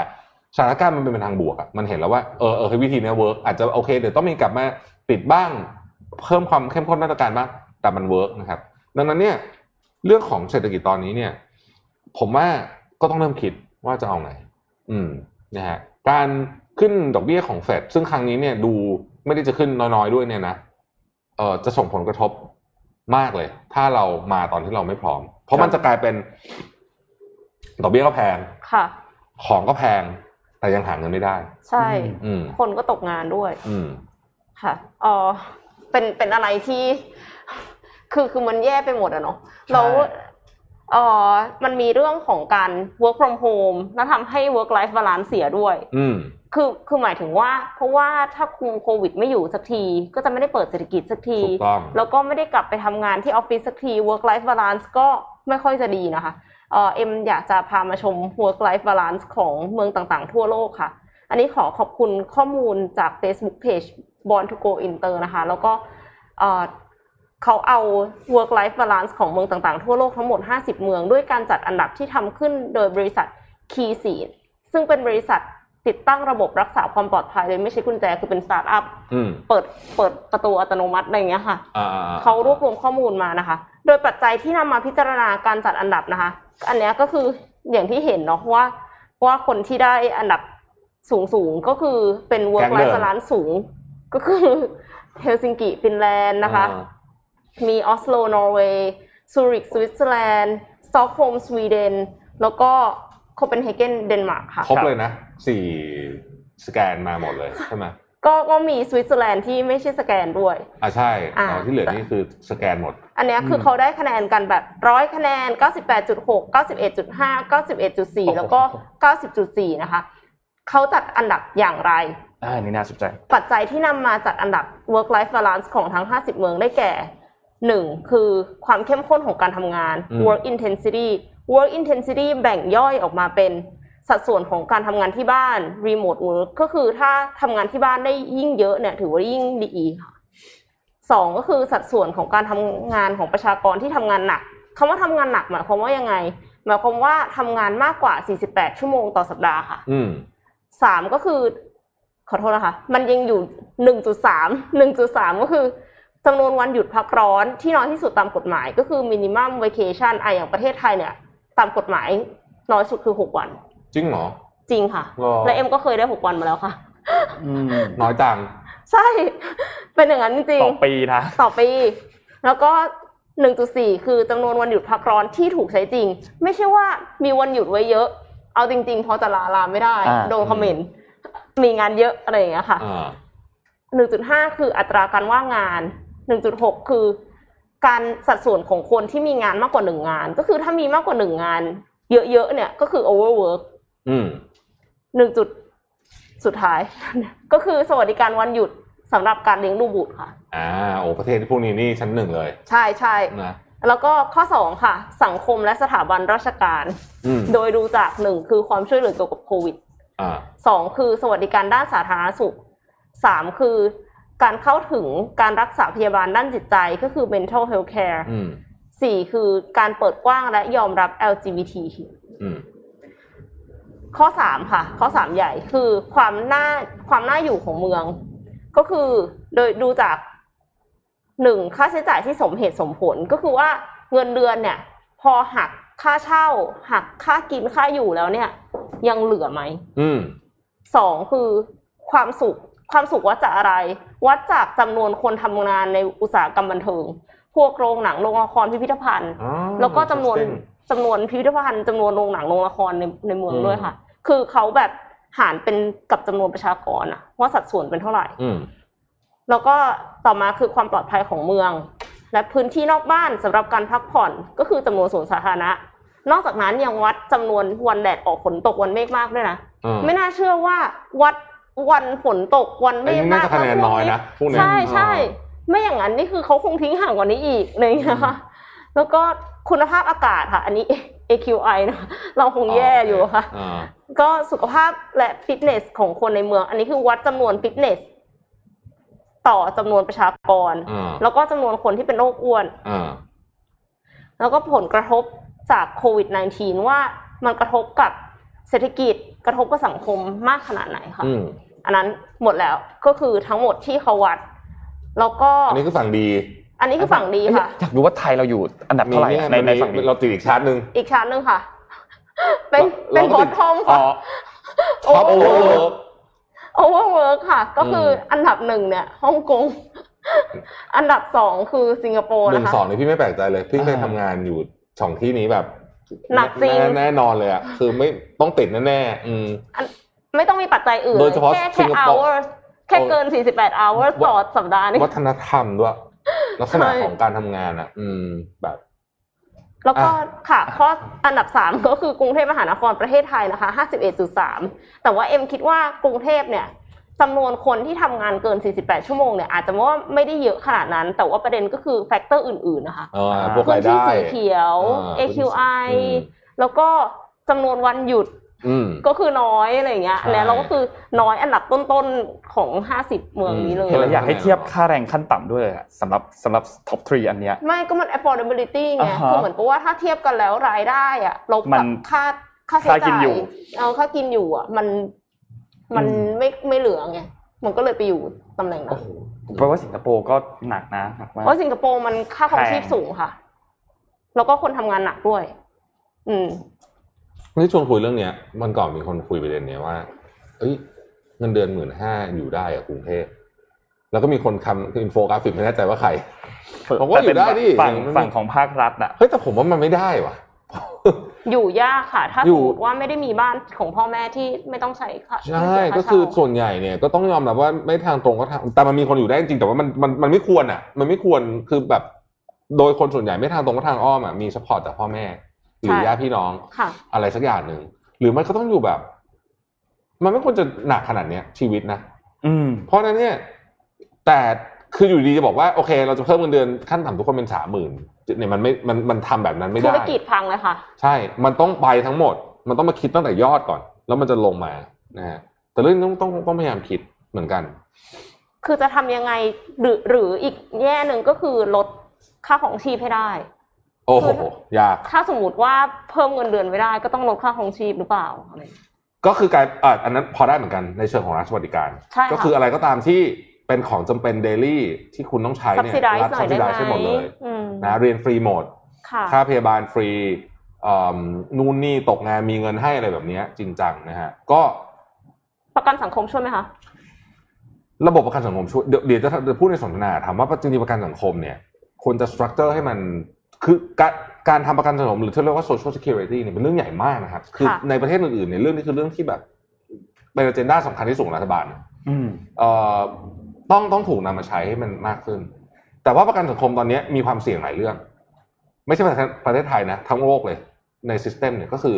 มันมีโอกาสจะ collapse เหตุผลเพราะว่าคนคนจะใช้ประกันสังคมเยอะขึ้น และคนจะ contribute เงินเข้าประกันสังคมน้น้ออยยลลงงจากโครงสร้างประชากร อันนี้อันที่หนึ่งอันที่สองที่ผ่านมาเนี่ยผลตอบแทนของประกันสังคมเนี่ยมันต่ำมาก เพราะว่าเขาไปเขาจะมีกฎในการลงทุนครับ เช่นอืมต้องลงไม่เสี่ทุนยงในบอลในอะไรอย่างเงี้ยนะฮะซึ่งประกอบกันหลาย ๆ เรื่องเนี่ย มันมีความเสี่ยงเหมือนกันว่าประกันสังคมเนี่ย คือต้องระวังว่ามันจะมีปัญหานะครับ ครับ นี่นี่พูดถึงเฮลซิงกิเนยนะ ก็ยังเป็นหนึ่งในเมืองที่ที่ประทับใจมาก พี่ไปอยู่เฮลซิงกิหลายวันตอนนั้น ก็มันคือคือคือถ้าพูดถึงสีสันอะไรพวกเนี้ยแน่นอนอะกรุงเทพคนสีสันเยอะกว่าเนาะเฮลซิงกิมันเล็ก ๆ แล้วก็ใช่หนาวแต่ว่าถ้าเกิดพูดถึงคุณภาพชีวิตในการใช้ชีวิตปกติ เพราะปกติเราก็ไม่ได้จะไปแบบ อะไรแบบไปเดินห้างไปอะไรทุกวันอยู่แล้วเออเออค่ะคนฝรั่งเขาไม่เดินห้างกันด้วยเพราะว่าเขามีที่อื่นไปไงอันนี้ใช่จริง ๆ อันนี้แบบพูดจริง แต่ก่อนไม่เข้าใจประเด็นนี้นะว่าเฮ้ยทำไมฝรั่งคนเมืองนอกแบบห้างมันห่วยจังเลยอะไรเงี้ยเออเขาไม่ต้องเขาไปซื้อของฮะครับคือเขาไม่ต้องมาใช้ชีวิตอยู่ที่นั่น เราเนี่ย มีคนเยอะมากเลยที่ไปใช้ชีวิตอยู่ตามห้างใช่ไหมเพราะมันร้อนอะ หรืออะไรก็ไม่รู้อะใช่แต่จริงๆเมืองนอกบางทีก็ร้อนนะแต่เขาก็ไม่อยู่ แต่พอไปรู้สึกเข้าใจว่าอ๋อเวลาว่างเขาทำอย่างอื่นอืมเขาไม่ต้องไปห้างคือเขามีที่อย่างอื่นทำเยอะมากใช่นะฮะ ของเรานึกอะไรไม่ออกก็อะเข้าห้างส่วนสาธารณะเราก็น้อยมากๆ เทียบกับพื้นที่ประชากรค่ะแล้วก็อย่างที่บอกอะเพิ่มยากต้องไปค่อยๆทำ pocket park ไปเอ่อที่เฮลซิงกิเนี่ยเป็นเมืองที่ปลอดภัยมากเลยนะคือพี่จำได้หรอกว่าบอกวิ่งตอนตีสี่มันนอนไม่หลับอืมเราวิ่งเรารู้สึกว่าแบบไม่มีอะไรน่ากลัวเลยอะอืมเราก็เคยเล่าให้ฟังหลายในในรายการหลายทีแล้วว่าวิ่งอยู่ในสวนสาธารณะเนี่ยเจอกระต่าย คือไม่เคยเจอกระต่ายในสวนมาก่อน กระต่ายแบบ มันก็เดินอเมมันริอยู่กาแถวก็นั้นมีพี่แทบหรอมีไหมมีที่เอวานสตันแบบกลางเมืองนั้นนี่แบบกลางเมืองนะแบบอ๋อติดแต่ถอันนมันี้เลยนะอ่ามันก็เดินเดินของมันอยู่อย่างเงี้ยริมถนนน่ะ แบบอืมอยู่ในแล้วก็เดินในสวนอย่างเงี้ย คือแบบ เออแล้วแล้วเราก็เห็นเสาร์อาทิตย์นะว่าเขาทำอะไรกันเนี่ยแล้วก็เออ คือวันเสาร์เขาก็ออกไปกินข้าวกันอะไรอย่างเงี้ย แล้วก็ก็จะมีคนแต่มันก็จะไม่ได้แบบโอ้โหแน่นเอียดอะไรอย่างงี้นะเออแล้วเขาก็จะเหมือนกับรถรถไม่ติดเลยอะอืม คือคือไปนี่คือแบบ หาวันหามองออกมาเนี่ยเกี่ยวกับว่าเฮ้ยแบบพีคเอาที่มันรถติดมันไม่มีรถเลยอะงงมากนะ อาจจะประชากรเขาน้อยด้วยค่ะอืมความหนาแน่นมันน้อยแต่มากแต่ต้องแลกมาด้วยอะไรรู้ไหมอากาศ อืมหนาวนะโอ้โห extreme มากประเทศพวกนี้เนี่ย ใครเคยไปอยู่ winter เนี่ย โอ้โห พระเจ้าช่วย depressed เลยอะใช่ค่ะ depressed จริง ๆ หนาวจริงนะครับโอ้โหหนาวจริงนะฮะเอาพูดถึงเมืองพูดถึงไหนแล้วเอาเรื่องนี้หน่อยไหมเมื่อวานนี้เพิ่งพูดถึงเสาไฟใช่ไหมฮะอ่าครับผมก็เกิดเหตุการณ์ไม่น่าเชื่อขึ้น ผมต้องบอกว่าเป็นเหตุการณ์ที่พลิกความคาดหมายมาก มัมันนได้อ่านข่าวนี้แล้วหรือยังอย่างครับอะไม่หมายถึงว่าได้ได้เห็นข่าวเห็นอะเห็นอ๋อทุกคนเห็นกันหรือยังครับอะเชิญฮะเสาไฟมาฮะครับผมที่เมื่อวานนี้เนี่ยวันที่ 22เนี่ยการประชุมสภาองค์การบริหารส่วนตำบลของราชาเทวะนะครับได้มีมติเห็นชอบอนุมัติงบประมาณ 68.4 ล้านบาท จัดซื้อเสาไฟกินรี เพิ่มอีกจำนวน 720 ต้นยังจะเพิ่มอีกขอนะขอคะเน้นนิดนึงว่าอันเนี้ย อนุมัติหลังเป็นข่าวแล้วนะ อนุมัติหลังเป็นข่าวอนุมัติเมื่อวานนี้แล้วกันเมื่อวานนี้ อนุมัติเมื่อวานนี้ ในราคาต้นละ 95,000 บาทนะครับ มีผู้เห็นชอบทั้งหมด 15 คน ไม่เห็นชอบ 5 คน ขาด 4 คน และงดออกเสียง 4 คน นั่นเท่ากับว่ามติผ่านเรียบร้อยนะครับ ก็ทางด้านของนายกอบตราชาเทวะนะครับ คุณทรงชัยนกคำมิ้นนะครับ กล่าวว่าโครงการดังกล่าวเป็นความต้องการของประชาชน และได้มีการสอบถามความเห็นจากที่ประชุมแล้ว ส่วนใหญ่เห็นด้วยให้ดำเนินการต่อไป เพราะเป็นเรื่องของบ้านเราเอง และไม่กังวลหลังจากที่มีองค์กรอิสระลงพื้นที่ตรวจสอบความโปร่งใสของปฏิมากรรมโครงการเสาไฟกินรี ระบบโซลาร์เซลล์เพราะมีคณะกรรมการพิจารณาอยู่แล้ว เรื่องนี้เป็นเรื่องที่สื่อมวลชนกำลังสนใจ เกี่ยวกับการจัดซื้อเสาไฟกินรี สมาชิกสภามีความเห็นอย่างไรควรซื้อต่อไปหรือหยุด แต่เสียงส่วนใหญ่ในสภาบอกว่ามันเป็นเรื่องของบ้านเราก็ซื้อต่อไป เพราะเป็นความต้องการของประชาชน จะมีข่าวคราวในสื่อแค่ไหน แต่ความต้องการของประชาชนในพื้นที่ต้องใหญ่กว่า นายกอบตอืมราชาเทวะพูดอะผมผมเล่าให้ฟังแล้วกัน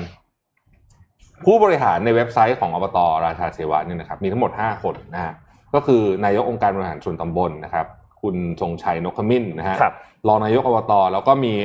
เอ่อรองนายกอบตมีสองคนนะครับ มีเลขาหนึ่งคนเลขานุการ แล้วก็ที่ปรึกษา ในห้าคนนี้เนี่ย นามสกุลเดียวกันสามคน ครับครับก็คือเป็นเครือญาติครอบครัวเดียวกันก็เลย อืม เห็นครับ ด้วยกันไม่ไม่รู้นี่ไม่รู้นี่เล่าให้ฟังเฉยๆว่า ในห้าคนนี้ที่เป็นผู้บริหารของของอบตราชาเทวะเนี่ยนามสกุลเดียวกันสามคนนะฮะอันนี้เข้าไปดูในเว็บไซต์ได้เลย ไม่ได้เป็นข้อมูลปิดบังอะไรนะฮะ อืม ก็ ผมว่าถ้าจัดการไม่ได้จริงๆนะ แม่แม่พูดใหม่ขอโทษโทษโทษโทษโทษถอนถอนถอนคำพูดถอนพูดอยากให้รัฐบาลจัดการอะฝากถึงท่านนายกเลยได้ไหมเผื่อท่านมีใครสแกนรายการข่าวอยู่เนี่ยครับต้องจัดการนะครับ คืออันนี้แบบ ประชาชนรับไม่ได้จริง ๆ แม้ว่ามันจะเป็นงบของอบตซึ่งเป็นงบ เออเขาเรียกว่าอะไรนะการปกครองส่วนท้องเอถิ่นอใช่ใช่คือคือนั่นแหละ แต่มันก็มาจากภาษีกลางอยู่ดีค่ะนะครับ แล้วก็นี่เรายื่นภาษีกันเอ๊ะ ยื่นอะไรยื่นไปยังสิ้นสิ้นสิ้นเดือนนี้นะค่ต้งสิ้นเดือนนี้ยื่นภาษีวันสุดท้ายคือวันที่สามเรา คือแน่นอนอะทุกคนเราก็ไม่ได้เราก็เป็น proportion ไม่ได้ใหญ่อะไรหรอกของฐานภาษีทั้งหมด เพราะว่ามันต่างคนต่างนั้น แต่ว่า contribution ของเราเนี่ยเราอยากรู้สึกว่าเราเสียภาษีเราได้เรามันคุ้มเราอยากจ่ายอะ เออ เราได้อะไรกลับมาที่มากกว่าสิ่งที่เราเสียไป หรือใกล้ๆกันก็ยังดีอะอะอะยอมเท่าๆกันโอเคยอมยอมน้อยกว่าก็ได้แต่อย่าเยอะใกล้ๆกันก็ยังดีอะๆนะคือ นะฮะอันนี้ฝากถึงท่านนายกว่า อันนี้มันมันขัดหูขัดตาประชาชนแบบเกินไปอืมคิดว่าเกินเกินไปเยอะมากเลยแหละอันเนี้ยนะฮะแล้วมันก็จะเป็นพื้นฐานแม้โครงการนี้อาจจะมูลค่าเพียงแค่เอ่อหลักสิบล้านครับที่เขาเพิ่มอนุมัติเพิ่มเนี่ยนะไม่ไม่นับไอ้ที่ติดไปแล้วไม่นับติดไปแล้วนะเป็นเยอะแยะเนี่ยนะแต่มันแต่จริง ๆ เงินจำนวนเนี้ยมันเอาไปทำอย่างอื่นได้ใช่ที่ดีกว่านี้ แล้วก็คือถ้าสมมติว่าต้องการแสงสว่างจริง มันก็มีตัวอย่างที่ดีกว่านี้ อย่างถูกครับเมื่อวานนี้ที่ที่ใช้สุ่มไก่นะคะ สุ่มไก่อันนั้นเขาก็บอกว่าซื้อมาจากชาวบ้านในชุมชน ใช่ ก็สร้างงานสร้างรายได้ด้วย ไม่หรือว่าโคมโซลาร์เซลล์ปกติไอ้ไอ้ไอ้เสาไฟที่มีโซลาร์เนี่ยมันไม่ได้เป็นเรื่องประหลาดอะไรมันมีเยอะแยะใครๆก็ใช้กัน แล้วก็ติดในตำแหน่งที่มันควรจะติดถูกกว่านี้เยอะ ไม่ไม่มีนกเนี่ยถูกกว่านี้เยอะนะฮะครับผมเอาจริงๆเอาจริงค่ะๆนะฮะก็อันนั้นก็เป็นสิ่งที่เรายังรู้สึกว่าใช้ภาษีเราไปไม่ค่อยคุ้มเนาะ แต่ว่าสิ่งที่ถ้าเราจ่ายไปแล้วคุ้มเนี่ยก็คือการร่วมกันช่วยโรงพยาบาลสนามค่ะอืมในโครงการช็อปอิ่มใจค่ะโอ้จากโหอันนี้เนียนเทคมากก็ดังชอบชอบการโยงอะก็เดี๋ยวนี้ต้องตั้งใจฟังว่าเอ็มจะพูดถึงอะไรวะข่าวอะไรเนี่ยไปครับไปค่ะละก็อย่าลืมนะคะว่าแคมเปญช็อปอิ่มใจโดย Anitech เนี่ยยังอยู่นะคะ เราสามารถที่จะช่วย เป็นส่วนหนึ่งของการบริจาคปลั๊กไฟไปยังโรงพยาบาลสนามทั่วประเทศ ด้วยการเข้าไปช็อปใน anitechonline.com ตั้งแต่วันนี้ถึงสิ้นเดือนนี้เท่านั้น ตอนนี้เหลือเวลาประมาณ 7 วันเท่านั้นเองค่ะ กับการทำบุญร่วมชาติตักบาตรร่วมขันกับโอป้าโทมัสนะคะครับผมก็สามารถที่จะเข้าไปช็อปอิ่มใจกันได้นะคะ แล้วก็ถ้าใครยังไม่แน่ใจว่าจะซื้ออะไรดี แล้วก็อยากจะลองใช้ปลั๊กไฟมาตรฐานมอก4ช่อง1สวิตช์รองรับกำลังไฟสูงสุด 2,200 วัตต์ 10 แอมป์เนี่ย ของ Anitech เราก็ยังมีชิงรางวัลอ่าอืมสองรางวัลค่ะในวันนี้อืมเราอยากให้มีใครเสนอความคิดเห็นอะไรหรือเปล่าคะพี่แทบเอ่อไหนดีเอางี้เอ่ออยากอยากรู้ว่าในพื้นที่เอ้ยไม่เอาถามไม่ไหวคำถามนี้อันนนท์คิดแล้วกันพี่พี่ตอบคำถามเดิมซ้ำพี่โยนอย่างนี้เลยเหรอโอเคไม่โอเคโอเคแต่ว่าระหว่างนี้เดี๋ยวให้พาไปเที่ยวที่ ที่ที่หนึ่งครัที่บเราอาจจะไม่ค่อยคุ้นเคยค่ะก็คือเบอร์วิลดานะฮะเอ่อไม่ได้พาไปเที่ยวหรอก คือเมื่อวานมีรายงานข่าวออกมาใน Financial Times นะฮะคือเบอร์มิวดาเนี่ยหลังจากที่ประชุม G7 ประชุมกันเสร็จใช่ไหมเรื่องของจะเพิ่มภาษีเป็น 15% minimum tax rate เนี่ยเบอร์มิวดาเนี่ยจะเป็นประเทศที่กระทบเยอะ เพราะว่าเดิมทีก็เป็นพื้นที่ที่เรียกว่า tax haven นะฮะเปิดรูปไปให้ดูไปเรื่อยผมเล่าไปแล้วกันนะครับเอ่อ Financial Times ก็ไปสัมภาษณ์เอ่อรัฐมนตรีนะครับ นี่คือหน้าตาบ้านเมืองของเบอร์มิวดาซึ่งผมก็เพิ่งเคยเห็นตอนอ่านข่าวนี่นะบอกตามตรงนะฮะเอ่อเนี่ยจะมีบริษัทใหญ่ๆ นี่ก็ตึกของ AIG นะครับเบอร์มิวดาเนี่ยเป็นฐานในการ reinsurance เยอะมากๆอ๋อแล้วก็เรื่องของการเนี่ยจัดบริษัทจัดตั้งบริษัทต่างๆ พวกนี้เนี่ยเยอะมากๆนะครับนี่ก็เป็นพวกนี่พวกนี้เป็นบริษัทเอ่อไฟแนนซ์ใหญ่ๆทั้งนั้นเลยนะเขาก็จะมีตึกแบบนี้อยู่ที่เบอร์มิวดานะฮะ อันนี้คือ Chubb Chubb นี่ก็เป็นบริษัทอินช r รันเหมือนกันนะฮะนี่ก็คือเออ Aon แบงค์นะฮะเออเออไม่ใช่ Aon ไม่ใช่แบงค์ Aon เป็นอะไรนะเป็นประกันนะฮะเนี่ยคือนี่ก็คือสภาพของประเทศเอ่อเออของเบอร์มิวดานะฮะซึ่งณขณะนี้เนี่ยรัฐมนตรีว่าการกระทรวงการคลังเนี่ยเขาให้สัมภาษณ์ Financial Times บอกว่าการที่เราถูกคนเนี้ยนะฮะจบโคลัมเบียแล้วคนเนี้ยเราถูกเอ่อเหมือนกับบีบจากสภาพยุโรปเอ่อแล้วไม่ใช่จากที่ประชุม G7 เนี่ย มันทำให้เราเนี่ย เหมือนกับศูนย์อาจจะสูญเสียความเป็นอธิปไตยไปเขาใช้คำนี้นะครับอืมเพราะว่าเราเราก็พยายามทำตัวให้เป็นประโยชน์กับ financial sector ของโลกค่ะนะฮะที่ผ่านมานะครับ มาดู GDP contribution ดีกว่าว่าประเทศเนี้ยเขาได้ GDP จากอะไรบ้างนะครับ รูปที่เป็นวงกลมวงกลมเนี่ยนะฮะสามก้อนนั้นเนี่ย คือเรื่องการเงินหมดเลย งานอืมเงินประกันเนี่ยนะครับ รวมกันทั้งหมด50%ซึ่ งแน่นอนว่าถ้าเกิดว่าสามก้อนนี้เขามีปัญหาเมื่อไหร่เนี่ยเบอร์วิลด้าเนี่ยจะโอ้โหหนักหนักหนาสาหัสนะฮะก็เอ่อนี่คือนี่คือผลกระทบที่ไม่ไม่ได้บอกว่าที่เขาทำอยู่ถูกหรือผิดนะเอางี้ ตัดเรื่องนี้ไปก่อน แต่ว่านี่คือผลกระทบที่เกิดขึ้นจากเอ่อเรียกเรียกว่าข้อตกลงค่ะนะฮะระหว่างประเทศแล้วมันกระทบกับประเทศหนึ่งอาจจะถึงขั้นล้มละลายได้เลยนะอืมเออนะฮะประเทศห้าเนี้สิบเปอร์เซ็นต์ของ GDP อะ เออนะเพราะฉะนั้นเนี่ยก็นั่นแหละครับ ให้ดูอานนท์คิดหน่อยครับว่าจะถามอะไร ยังยังคิดไม่ออกเลยอันนี้เกี่ยวกับเรื่องยูโรแล้วกันอ่าช่วงนี้เตะบอลยูโรกันอยู่ เชียร์ทีมอะไรกันครับอ๋อเชียร์ทีมอะไรกันเชียร์ทีมอะไรกันเฮ้ยบอลยูโรนี่เขาจะเตะไอ้นี่เมื่อไหร่อะโนมอัปเดต อัปเดตตอนนี้ให้แล้วกันนะครับ ว่าบอลยูโรตอนนี้สถานการณ์แต่ละทีมเป็นอย่างไรกันบ้างนะครับ เดี๋ยวถ้ายังไงถ้าดราฟมีภาพฝากเอาขึ้นมาหน่อยนะครับโนมยังไม่ได้ส่งเข้าไปโทษทีครับเอ่อยูโรเมื่อคืนนี้เนี่ย เป็นกรุ๊ปของอังกฤษนะครับแล้วก็โครเอเชียนะครับก็เมื่อวานนี้เตะไปเรียบร้อยแล้ว ผู้ที่ผ่านเข้ารอบ 2 ทีมเนี่ยก็คืออังกฤษกับทางด้านของโครเอเชียในกรุ๊ป D นะครับอืมก็เตะเรียบร้อยแล้ว3แมตช์หลังจากนี้เนี่ยก็จะไปเข้าสู่รอบที่เป็นเอ่อไม่ใช่รอบแบ่งกลุ่มละอืมก็จะเข้าเป็นรอบที่อันดับหนึ่งอันดับสองก็ไปเจอกับสองหนึ่งของกลุ่มนู้นกลุ่มนั้นกลุ่มนี้แบบนี้นะครับยังเหลืออีก 2 กลุ่มนะครับก็คือกลุ่มของกลุ่ม E แล้วก็กลุ่ม F นะครับ ที่จะเตะกันในช่วง2อสวันหลังจากนี้นะครับค่ะแล้วก็หลังจากนี้เราเราก็จะรู้แล้วว่ามีทีมไหนบ้างที่เข้าไปสู่รอบถัดไปนะครับก็ใครเชียร์ทีมไหนก็แฮชแท็กอันดิเทคด้วยนะ แล้วก็บอกเราด้วยจะได้แจกตัวปลั๊กไฟไปนะครับเดี๋ยวยังไงในสัปดาห์หน้าเนี่ยคาดว่าเราน่าจะอัปเดตในเรื่องของข่าวยูโรกันอย่างใกล้ชิดละว่าทีมไหนเข้ารอบบ้าง แล้วก็เจอกับทีมไหนก็จะมาอัปเดตข่าวกีฬากันบ้างเนาะเราไม่ได้อ่าอัปเดตข่าวกีฬากันบ่อยมากนะ ทีนี้นงขอพาไปข่าวเมื่อวานนี้นิดนึงครับที่เชียงใหม่ครับที่ภาคเหนือครับ คือไม่รู้ว่าได้เห็นภาพกันหรือยังเดี๋ยวเอาภาพขึ้นมาให้ดูก็ได้ครับ ทางด้านของสถาบันวิจัยดาราศาสตร์แห่งชาติครับเมื่อวานนี้มีแสงสีเขียวเกิดขึ้นอืมที่ที่ที่อ่าพื้นที่เชียงใหม่ก็มีคนถ่ายภาพถ่ายคลิปได้พอสมควรนะครับ แล้วก็คิดกันเป็นต่างๆนานาว่าเอ้ยมันคือแสงอะไร UFO หรือเปล่ามันเกิดอะไรขึ้น ทางด้านของสถาบันวิจัยดาราศาสตร์นะครับหรือว่าสอดรเนี่ยนะครับได้มีการชี้แจงกรณีนี้แล้วนะครับ บอกว่าคุณสุภเลิกคฤหานนท์นะครับ หัวหน้างานบริการวิชาทางดาราศาสตร์นะครับ กล่าวว่าตามข้อมูลที่กำหนดที่ที่ที่ปรากฏเนี่ยนะครับ พบว่าตัวนี้เนี่ยเป็นคาดว่านะเป็นดาวตกชนิดระเบิด นะครับ โดยปกติแล้วเนี่ยดาวตกที่เข้ามาในชั้นบรรยากาศเนี่ยจะเกิดความร้อนที่สูงมาก และเกิดการลุกไหม้เกิดขึ้นประมาณ 80ถึง120 กิโลเมตร ที่ความสูงประมาณนั้นนะครับ แล้วก็ซึ่ง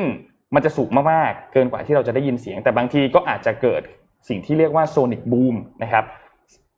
พอเกิดสิ่งนั้นขึ้นเนี่ยยังไม่เป็นที่แน่ชัดว่าตัวอันนี้เป็นอุกกาบาตที่ตกลงมาจนถึงพื้นโลกหรือเปล่า เพราะว่าอุกกาบาตส่วนใหญ่คือต้องบอกว่าในโลกมีอุกกาบาตตกเข้ามาเยอะแทบทุกวัน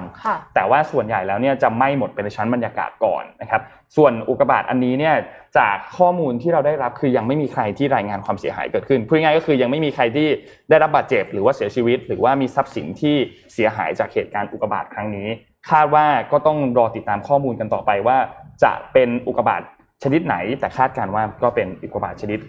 เอ่ออมดาวตกชนิดระเบิดเนี่ยนะครับ ก็ไม่ต้องตื่นตระหนกตกใจ เพราะว่าโอกาสที่จะเกิดอันตรายต่อมนุษย์หรือเกิดอันตรายต่อทรัพย์สินเนี่ยน้อยมากๆนะครับ ก็คุณสุภเลิกก็กล่าวไว้เมื่อวานนี้ แต่คนก็แชร์ภาพกันไปพอสมควรนะครับ ถูกต้องครับ น้องเอ็มมีข่าว EV เนี่ยใช่ไหมอ๋อใช่ค่ะเอ่อมีมีข่าว Porsche ค่ะอืม Porsche เนี่ย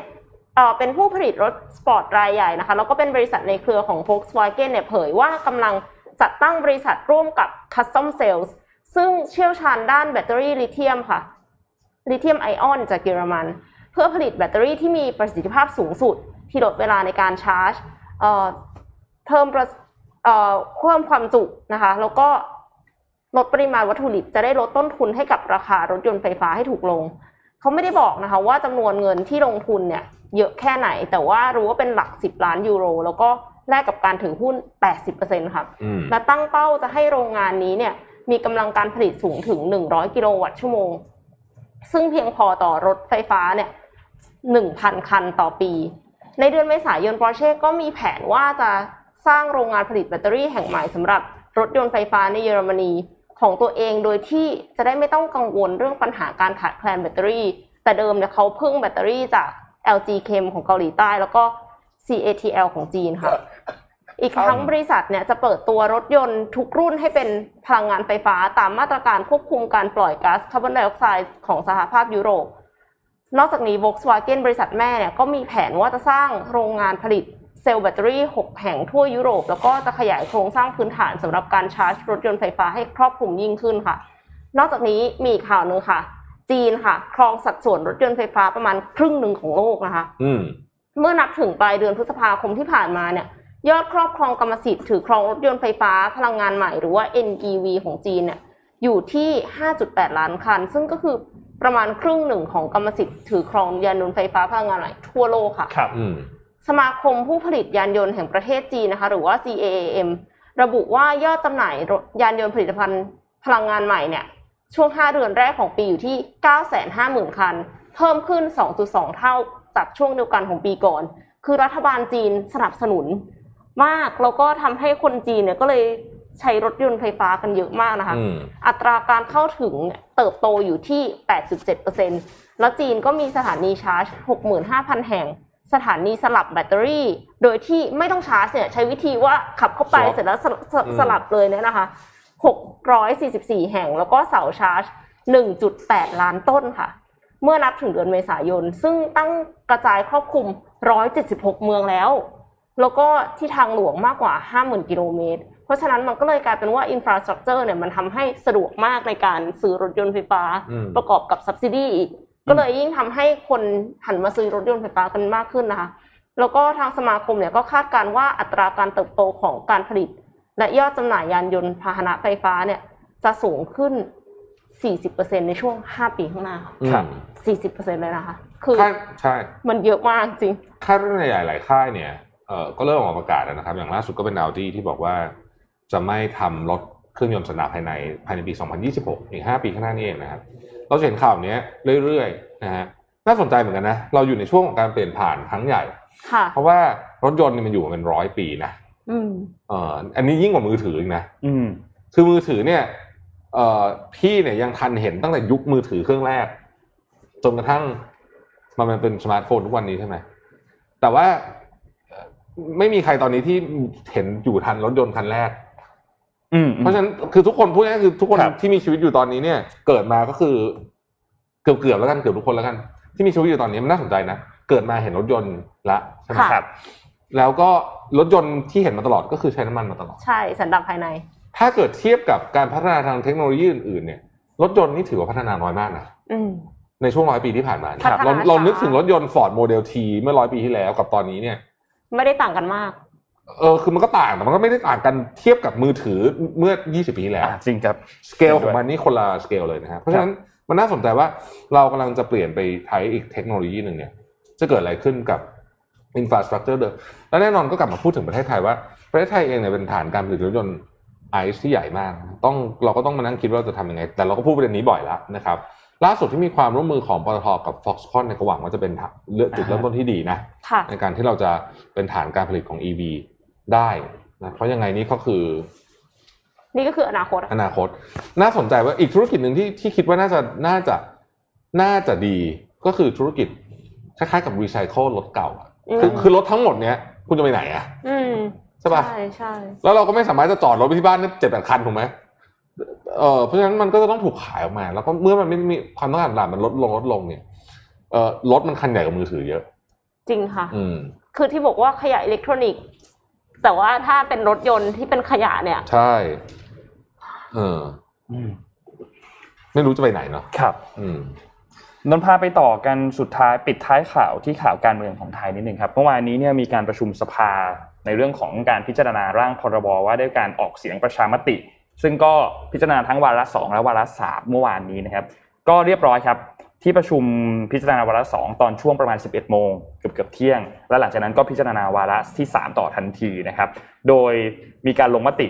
ก็คะแนนอยู่ที่ 611 ที่เห็นด้วยและ 4 งดออกเสียง แล้วก็มีเอองดออกเสียง 2 ไม่เห็นด้วย 4 แล้วก็ไม่ลงคะแนน1นะครับทำให้ตัวพรบตัวนี้เนี่ยขั้นตอนหลังจากนี้ก็คือจะนำขึ้นทูลเกล้าแล้วก็ประกาศใช้กฎหมายต่อไป ซึ่งมีจุดสำคัญทั้งหมดเนี่ย สิบเรื่องเกี่ยวกับเรื่องของพรบประชามติตัวนี้นะครับ เราสรุปสั้นๆอย่างนี้ครับ ข้อแรกก่อนวิธีการที่จะทำพรบประชามติทำประชามติได้อะมีแค่ 5 กรณีเท่านั้น กรณีที่ 1 เป็นประชามติที่เกี่ยวข้องกับการแก้ไขรัฐธรรมนูญ 2. ประชามติกรณีเมื่อคอรมอเห็นว่ามีเหตุอันสมควรให้ทำ 3. ประชามติตามกฎหมายกำหนดให้ต้องมีการออกเสียง 4. ประชามติกรณีที่รัฐสภามีมติเห็นว่าเป็นเรื่องเหตุสมควรที่จะทำให้มี ที่จะให้มีการออกเสียง และแจ้งเรื่องต่อให้กับคอรมอในการดำเนินการ และ 5 สุดท้ายคือกรณีที่ประชาชนมีการเข้าชื่อ 50,000 ชื่อ แล้วเสนอต่อคอรมอเพื่อให้ความเห็นชอบในการออกเสียงนะครับ จะเห็นว่ามีส่วนร่วมของประชาชนด้วยในข้อสุดท้ายในข้อที่5นะครับข้อที่2ครับกำหนดให้ใช้เขตจังหวัดเป็นเขตออกเสียงประชามติเช่นเดียวกับการเลือกตั้งสสข้อที่3ครับเปิดทางให้ใช้สิทธิ์ออกเสียงนอกราชอาณาจักรได้เป็นครั้งแรก นี่เป็นครั้งแรกที่คนที่อยู่นอกนอกประเทศ สามารถที่จะลงประชามติได้ โดยประชาชนสามารถลงทะเบียนเพื่อใช้สิทธิ์ออกเสียงณประเทศที่ตนมีถิ่นที่อยู่ 4. ครับเปิดทางให้ลงทะเบียนผ่านทางไปรษณีย์และลงคะแนนด้วยเครื่องลงคะแนนอิเล็กทรอนิกส์ด้วย เพื่อตอบรับกับความก้าวหน้าของเทคโนโลยี ข้อ 5 ครับในการผ่านประชามติ ต้องใช้คะแนนเสียงไม่น้อยกว่ากึ่งหนึ่งของผู้มีสิทธิ์ออกเสียง และมีเสียงเกินกึ่งหนึ่งของผู้ที่มาใช้สิทธิ์ออกเสียงข้อที่ 6 ครับกำหนดให้ผู้มีสิทธิ์ออกเสียงประชามติ ต้องมีสัญชาติไทย อายุไม่ต่ำกว่า 18 ปีในวันออกเสียง และมีชื่ออยู่ในทะเบียนบ้านในเขตออกเสียงไม่น้อยกว่า 90 วันอืมข้อที่7ครับกำหนดให้เผยแพร่สาระสำคัญในเรื่องที่จะทำประชามติ ให้ประชาชนรับทราบ ผ่านระบบเทคโนโลยีสารสนเทศภายใน 15 วัน นับตั้งแต่มีประกาศให้มีการออกเสียง และจัดทำเอกสารเผยแพร่ข้อมูลส่งให้เจ้าบ้าน ทราบไม่น้อยกว่า 30 วันข้อที่ 8 ครับ ประชาชนพรรคการเมืององค์กรเอกชนกลุ่มต่าง ๆ ในสังคมมีสิทธิและเสรีภาพตามรัฐธรรมนูญในการที่จะ จัดกิจกรรมรณรงค์เพื่อออกเสียงได้โดยเสรี ไม่ว่าจะเห็นด้วยหรือไม่เห็นด้วยกับประชามติ ตามหลักเกณฑ์และวิธีการที่กกตกำหนด แล้วก็มีการกำหนดบทลงบทลงโทษต่าง ๆ ในรายละเอียดนะครับ แล้วก็ข้อสุดท้ายครับ ห้ามเผยแพร่ผลการสำรวจความคิดเห็นของประชาชน หรือที่เราเรียกกันว่าโพลเนี่ยเกี่ยวกับการออกเสียงในระยะเวลา 7 วันก่อนออกเสียง จนถึงอืมวันสิ้นสุดพูดง่ายๆคือ คุณจะมาทำโพลก่อนก่อนไม่ได้นะไม่ได้ไม่ได้ผิดกฎหมายนะครับเจ็ดภายในอืม7วันก่อนออกเสียงนะครับ และต้องสิ้นสุดการออกเสียงไปก่อน ถึงค่อยมาทำโพล exit poll กันอีกทีหนึ่งอืมครับ ตัวเลขวันนี้มาแล้วครับ ค่อนข้างน่าตกใจทีเดียวเอาขึ้นจอนิดหนึ่งได้ไหมฮะดาบอ๋อมีตัวเลขมาพอดีตัวเลขมาพอดีนะฮะเราก็เช็คโซเชียลมีเดียไปอ่านข่าวไปครับนะฮะมาไทยทักมี breaking news ตลอดเวลา มี breaking news ก็ไม่เชิง breaking หรอกอันนี่ก็มาทุกวันอยู่แล้วนะฮะ แต่ครับว่าก็เอามาขึ้นให้ดูสักหน่อยหนึ่งนะครับ อะ ระหว่างรอน้องดาบรู้สึกในช่วงเนี้ย มันชีวิตมันซึมๆไงไม่รู้อะเป็นอืมคิดงานอะไรก็ไม่ค่อยออกเลยอะ เหมือนเป็นมานานแล้วค่ะเออแต่แบบช่วงนี้เป็นหนักพี่เป็นหนักเลยอะแบบเป็นเพราะว่าความ create creative อะไรคือแบบหายหมด เครียดเรื่องเรื่อง เรื่องโควิดนี่แหละ ที่แบบว่าหมายถึงว่า เอ็มรู้สึกว่าพอหลังจากที่อ่านสเตตัสของอาจารย์นัทวุฒิลงมันเครียดขึ้นอะก็เครียดอยู่ตลอดอยู่แล้วคือมันไม่เรื่องทุกวันนะสเตตัสอืมแล้วรู้สึกว่าตอนนี้เหมือนคิดอะไรไม่ค่อยออกอะเหมือนงานอะไรใหม่คิดมาทั้งๆที่รู้นะว่าต้องคิด แล้วนี่มันครึ่งปีแล้วเนี่ย หรือว่าพี่แท็บยังทำงานที่บ้านทำทำงานที่บ้านใช่ แต่ว่าครึ่งปีเนี้ย แบบ ไม่รู้อะทำไมถึง เออเราค้างปะไม่ไม่ค้างครับ กลับมาแล้วพร้อมไหมครับดาวกลับมาแล้วค่ะภาพพร้อมไหมครับ อะอะบอกเลยฮะผมบอกแล้วมีวันนี้มีคนเสียชีวิตห้าสิบเอ็ดคนอืมซึ่งเป็นน่าจะเป็นสูงสุดเลยมั้งแม็กแม็กป่าวห้าสิบเอ็ดคน ของวันเดียวใช่ใช่น่าจะสูงสุดละ นะฮะเดลี่เนาะแล้วก็เนี่ยเราก็ได้ยินข่าวว่าตอนนี้เนี่ยอืมเตียงเนี่ยซุปเปอร์เต็มเลยนะฮะโดยเฉพาะในเขตกรุงเทพค่ะเริ่มแล้วก็หาเตียงกันใหม่อีกแล้วระวัง ใช้ชีวิตกันแบบระวังแต่เราก็ระวังกันมานานแล้วนะครับ คือ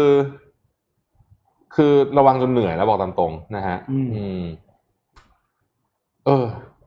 ไม่นะเอาเป็นว่าถึงแม้จะฉีดวัคซีนแล้ว ก็ยังต้องระวังตัวต่อไปค่ะอ๋อแน่นอนครับแน่นอนครับ แน่นอนแน่นอนฉีดยิ่วังคซีนสายก็พัตินดธุ์เดได้ลสต้าบายมานี่อืมนั่นแหละฮะค่ะๆอืมพรุ่งนี้จะมีการชุมนุมด้วยพรุ่งนี้ะควับนที่ยี่สิบสี่เหรอ พรุ่งนี้วันที่อืม24 มีการชุมนุมเอ่อรัษฎรยืนยันดันเพดานนะครับ จะมีการจัดกิจกรรมเกิดขึ้นใน 3 ช่วงเวลา ตั้งแต่ช่วงเช้ามืด ช่วงเที่ยงเที่ยงๆแล้วก็ช่วงเย็นนะครับ ช่วงเช้ามืดเนี่ยจะเกิดขึ้นที่บริเวณอนุสาวรีย์ประชาธิปไตยครับ นะครับแล้วก็ช่วงประมาณ 11 โมงเนี่ยจะเคลื่อนตัวจากอนุสรสถาน 14 ตุลาไปยังรัฐสภาแยกเกียรติกายนะครับและช่วงตอนเย็นนะครับจะบริเวณสกายวอล์กสี่แยกปทุมวันนะครับก็ถ้าใครที่จำเป็นที่ต้องเดินทางเนี่ยก็ระมัดระวังเส้นทางตรงนี้ด้วย อาจจะมีการติดขัดของเส้นทางตรงนี้ด้วย แต่ว่าอย่างไรก็ตาม ถ้าทางด้านของนายกเนี่ยก็มีการให้สัมภาษณ์เมื่อวานนี้ว่าก็เป็นห่วง ในเรื่องของโควิดณขณะตอนนี้ด้วยนะครับสำหรับการชุมนุมอย่างไรก็ตามก็ติดตามการชุมนุมกันอย่างใกล้ชิดครับว่าวันที่ 24 เนี่ยจะมีกิจกรรมอะไรเกิดขึ้นบ้าง และมีเหตุการณ์อะไรเกิดขึ้นบ้าง ซึ่งคาดว่าน่าจะมีกลุ่มมวลชนออกมาร่วมที่ทางด้านของคุณจตุพัฒน์เนี่ยบอกนะครับประมาณ 3 ประมาณหลักพันคนแล้วกันอืมเรายังไม่ทราบว่าจะประมาณกี่คน แล้วก็แสดงจุดยืนยืนยันในข้อเรียกร้อง 3 ข้อเหมือนเดิมนะครับอืมต้องติดตามครับสำหรับการชุมนุมที่จะเกิดขึ้นในวันพรุ่งนี้ครับค่ะเอ่อ ไหนๆวันนี้ก็หนักๆกันหลายเรื่องแล้วนะคะ อยากจะขอปิดท้ายด้วยคลิปแววๆนิดนึงค่ะ เพื่อที่จะให้ทุกคนเนี่ยสดใสนะคะ ครับ ก็เป็นเรื่องของธรรมกอจิค่ะ อืมโอ้คุณเดี๋ยวนะมันคือไอตัวอ๋อโอเคอ่า ตั้งแต่ปีหนึ่งเก้าเก้าหกนะคะ แล้วก็มีหลายเวอร์ชั่นมาเรื่อยๆเลยนะคะ ก็คือเป็นรูปไข่เงี้ยแล้วก็จะมี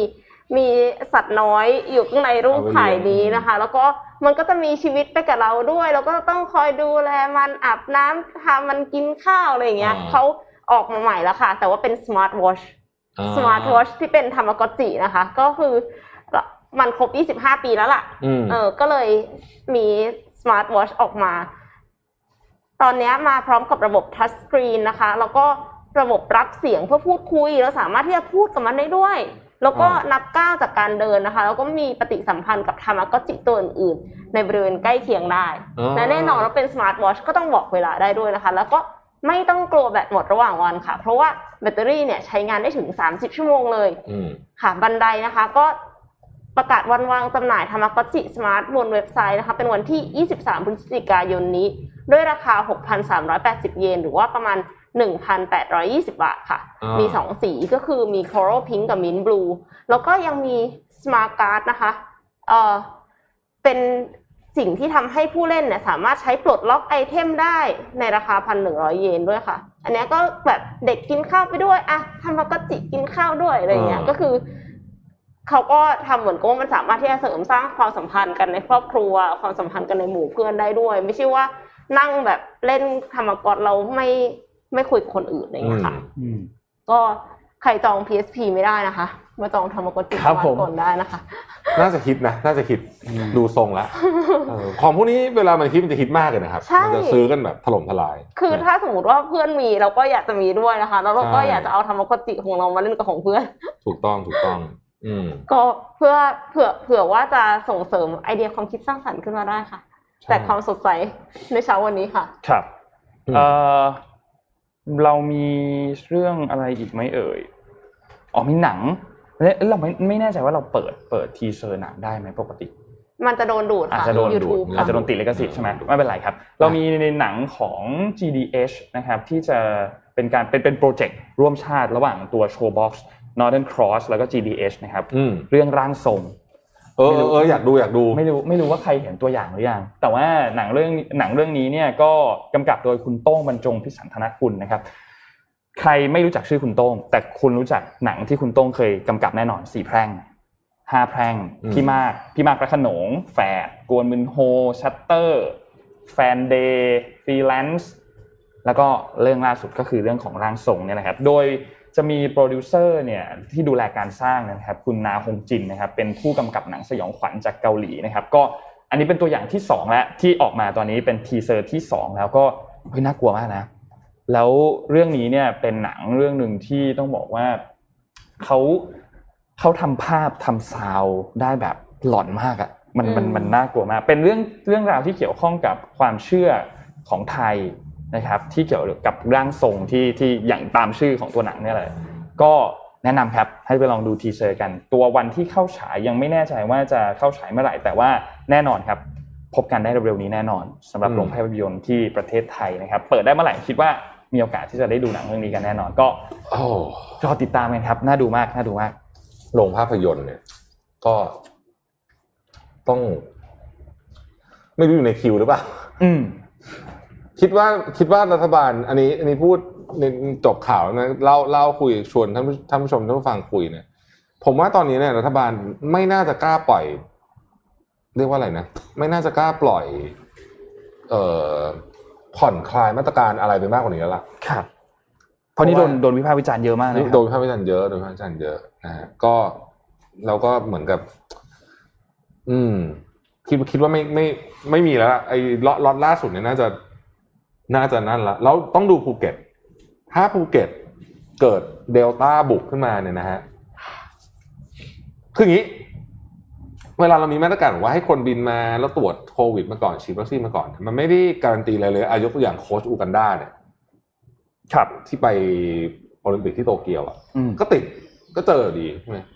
เพราะฉะนั้นที่ภูเก็ตเนี่ย แต่ผมก็เข้าใจนะว่า เออ มันก็ต้องนั่นน่ะ แต่ว่าจริง ๆ อะ อันนี้มีส่วนตัวนะ คิดว่าภูเก็ตเนี่ยถ้าจะมีเข็มสามเนี่ยคนภูเก็ตต้องฉีดก่อนเลย ค่ะ เออ คือคือ จะเอาพวก mRNA มาฉีดให้คนภูเก็ตก่อนเนี่ยผมว่าอาจจะจำเป็น เพราะว่าเขาความเสี่ยงสูงจัดเลย แล้วก็คือไอ้ไอ้เมืองที่จะเปิดทั้งหลายอะต้องคืออย่างน้อยต้องมีอาวุธป้องกันการการกลายพันธุ์ประมาณหนึ่งใช่ไหมครับไม่งั้นเนี่ย มันปุ้มขึ้นมาตรงนั้นนี่นี่ตายเลยนะอืม เรื่องยารักษาโรคพี่แท็บจะอ๋อ เดี๋ยวเล่าพรุ่งนี้ใช่ไหมอะลืมอย่างนี้เตรียม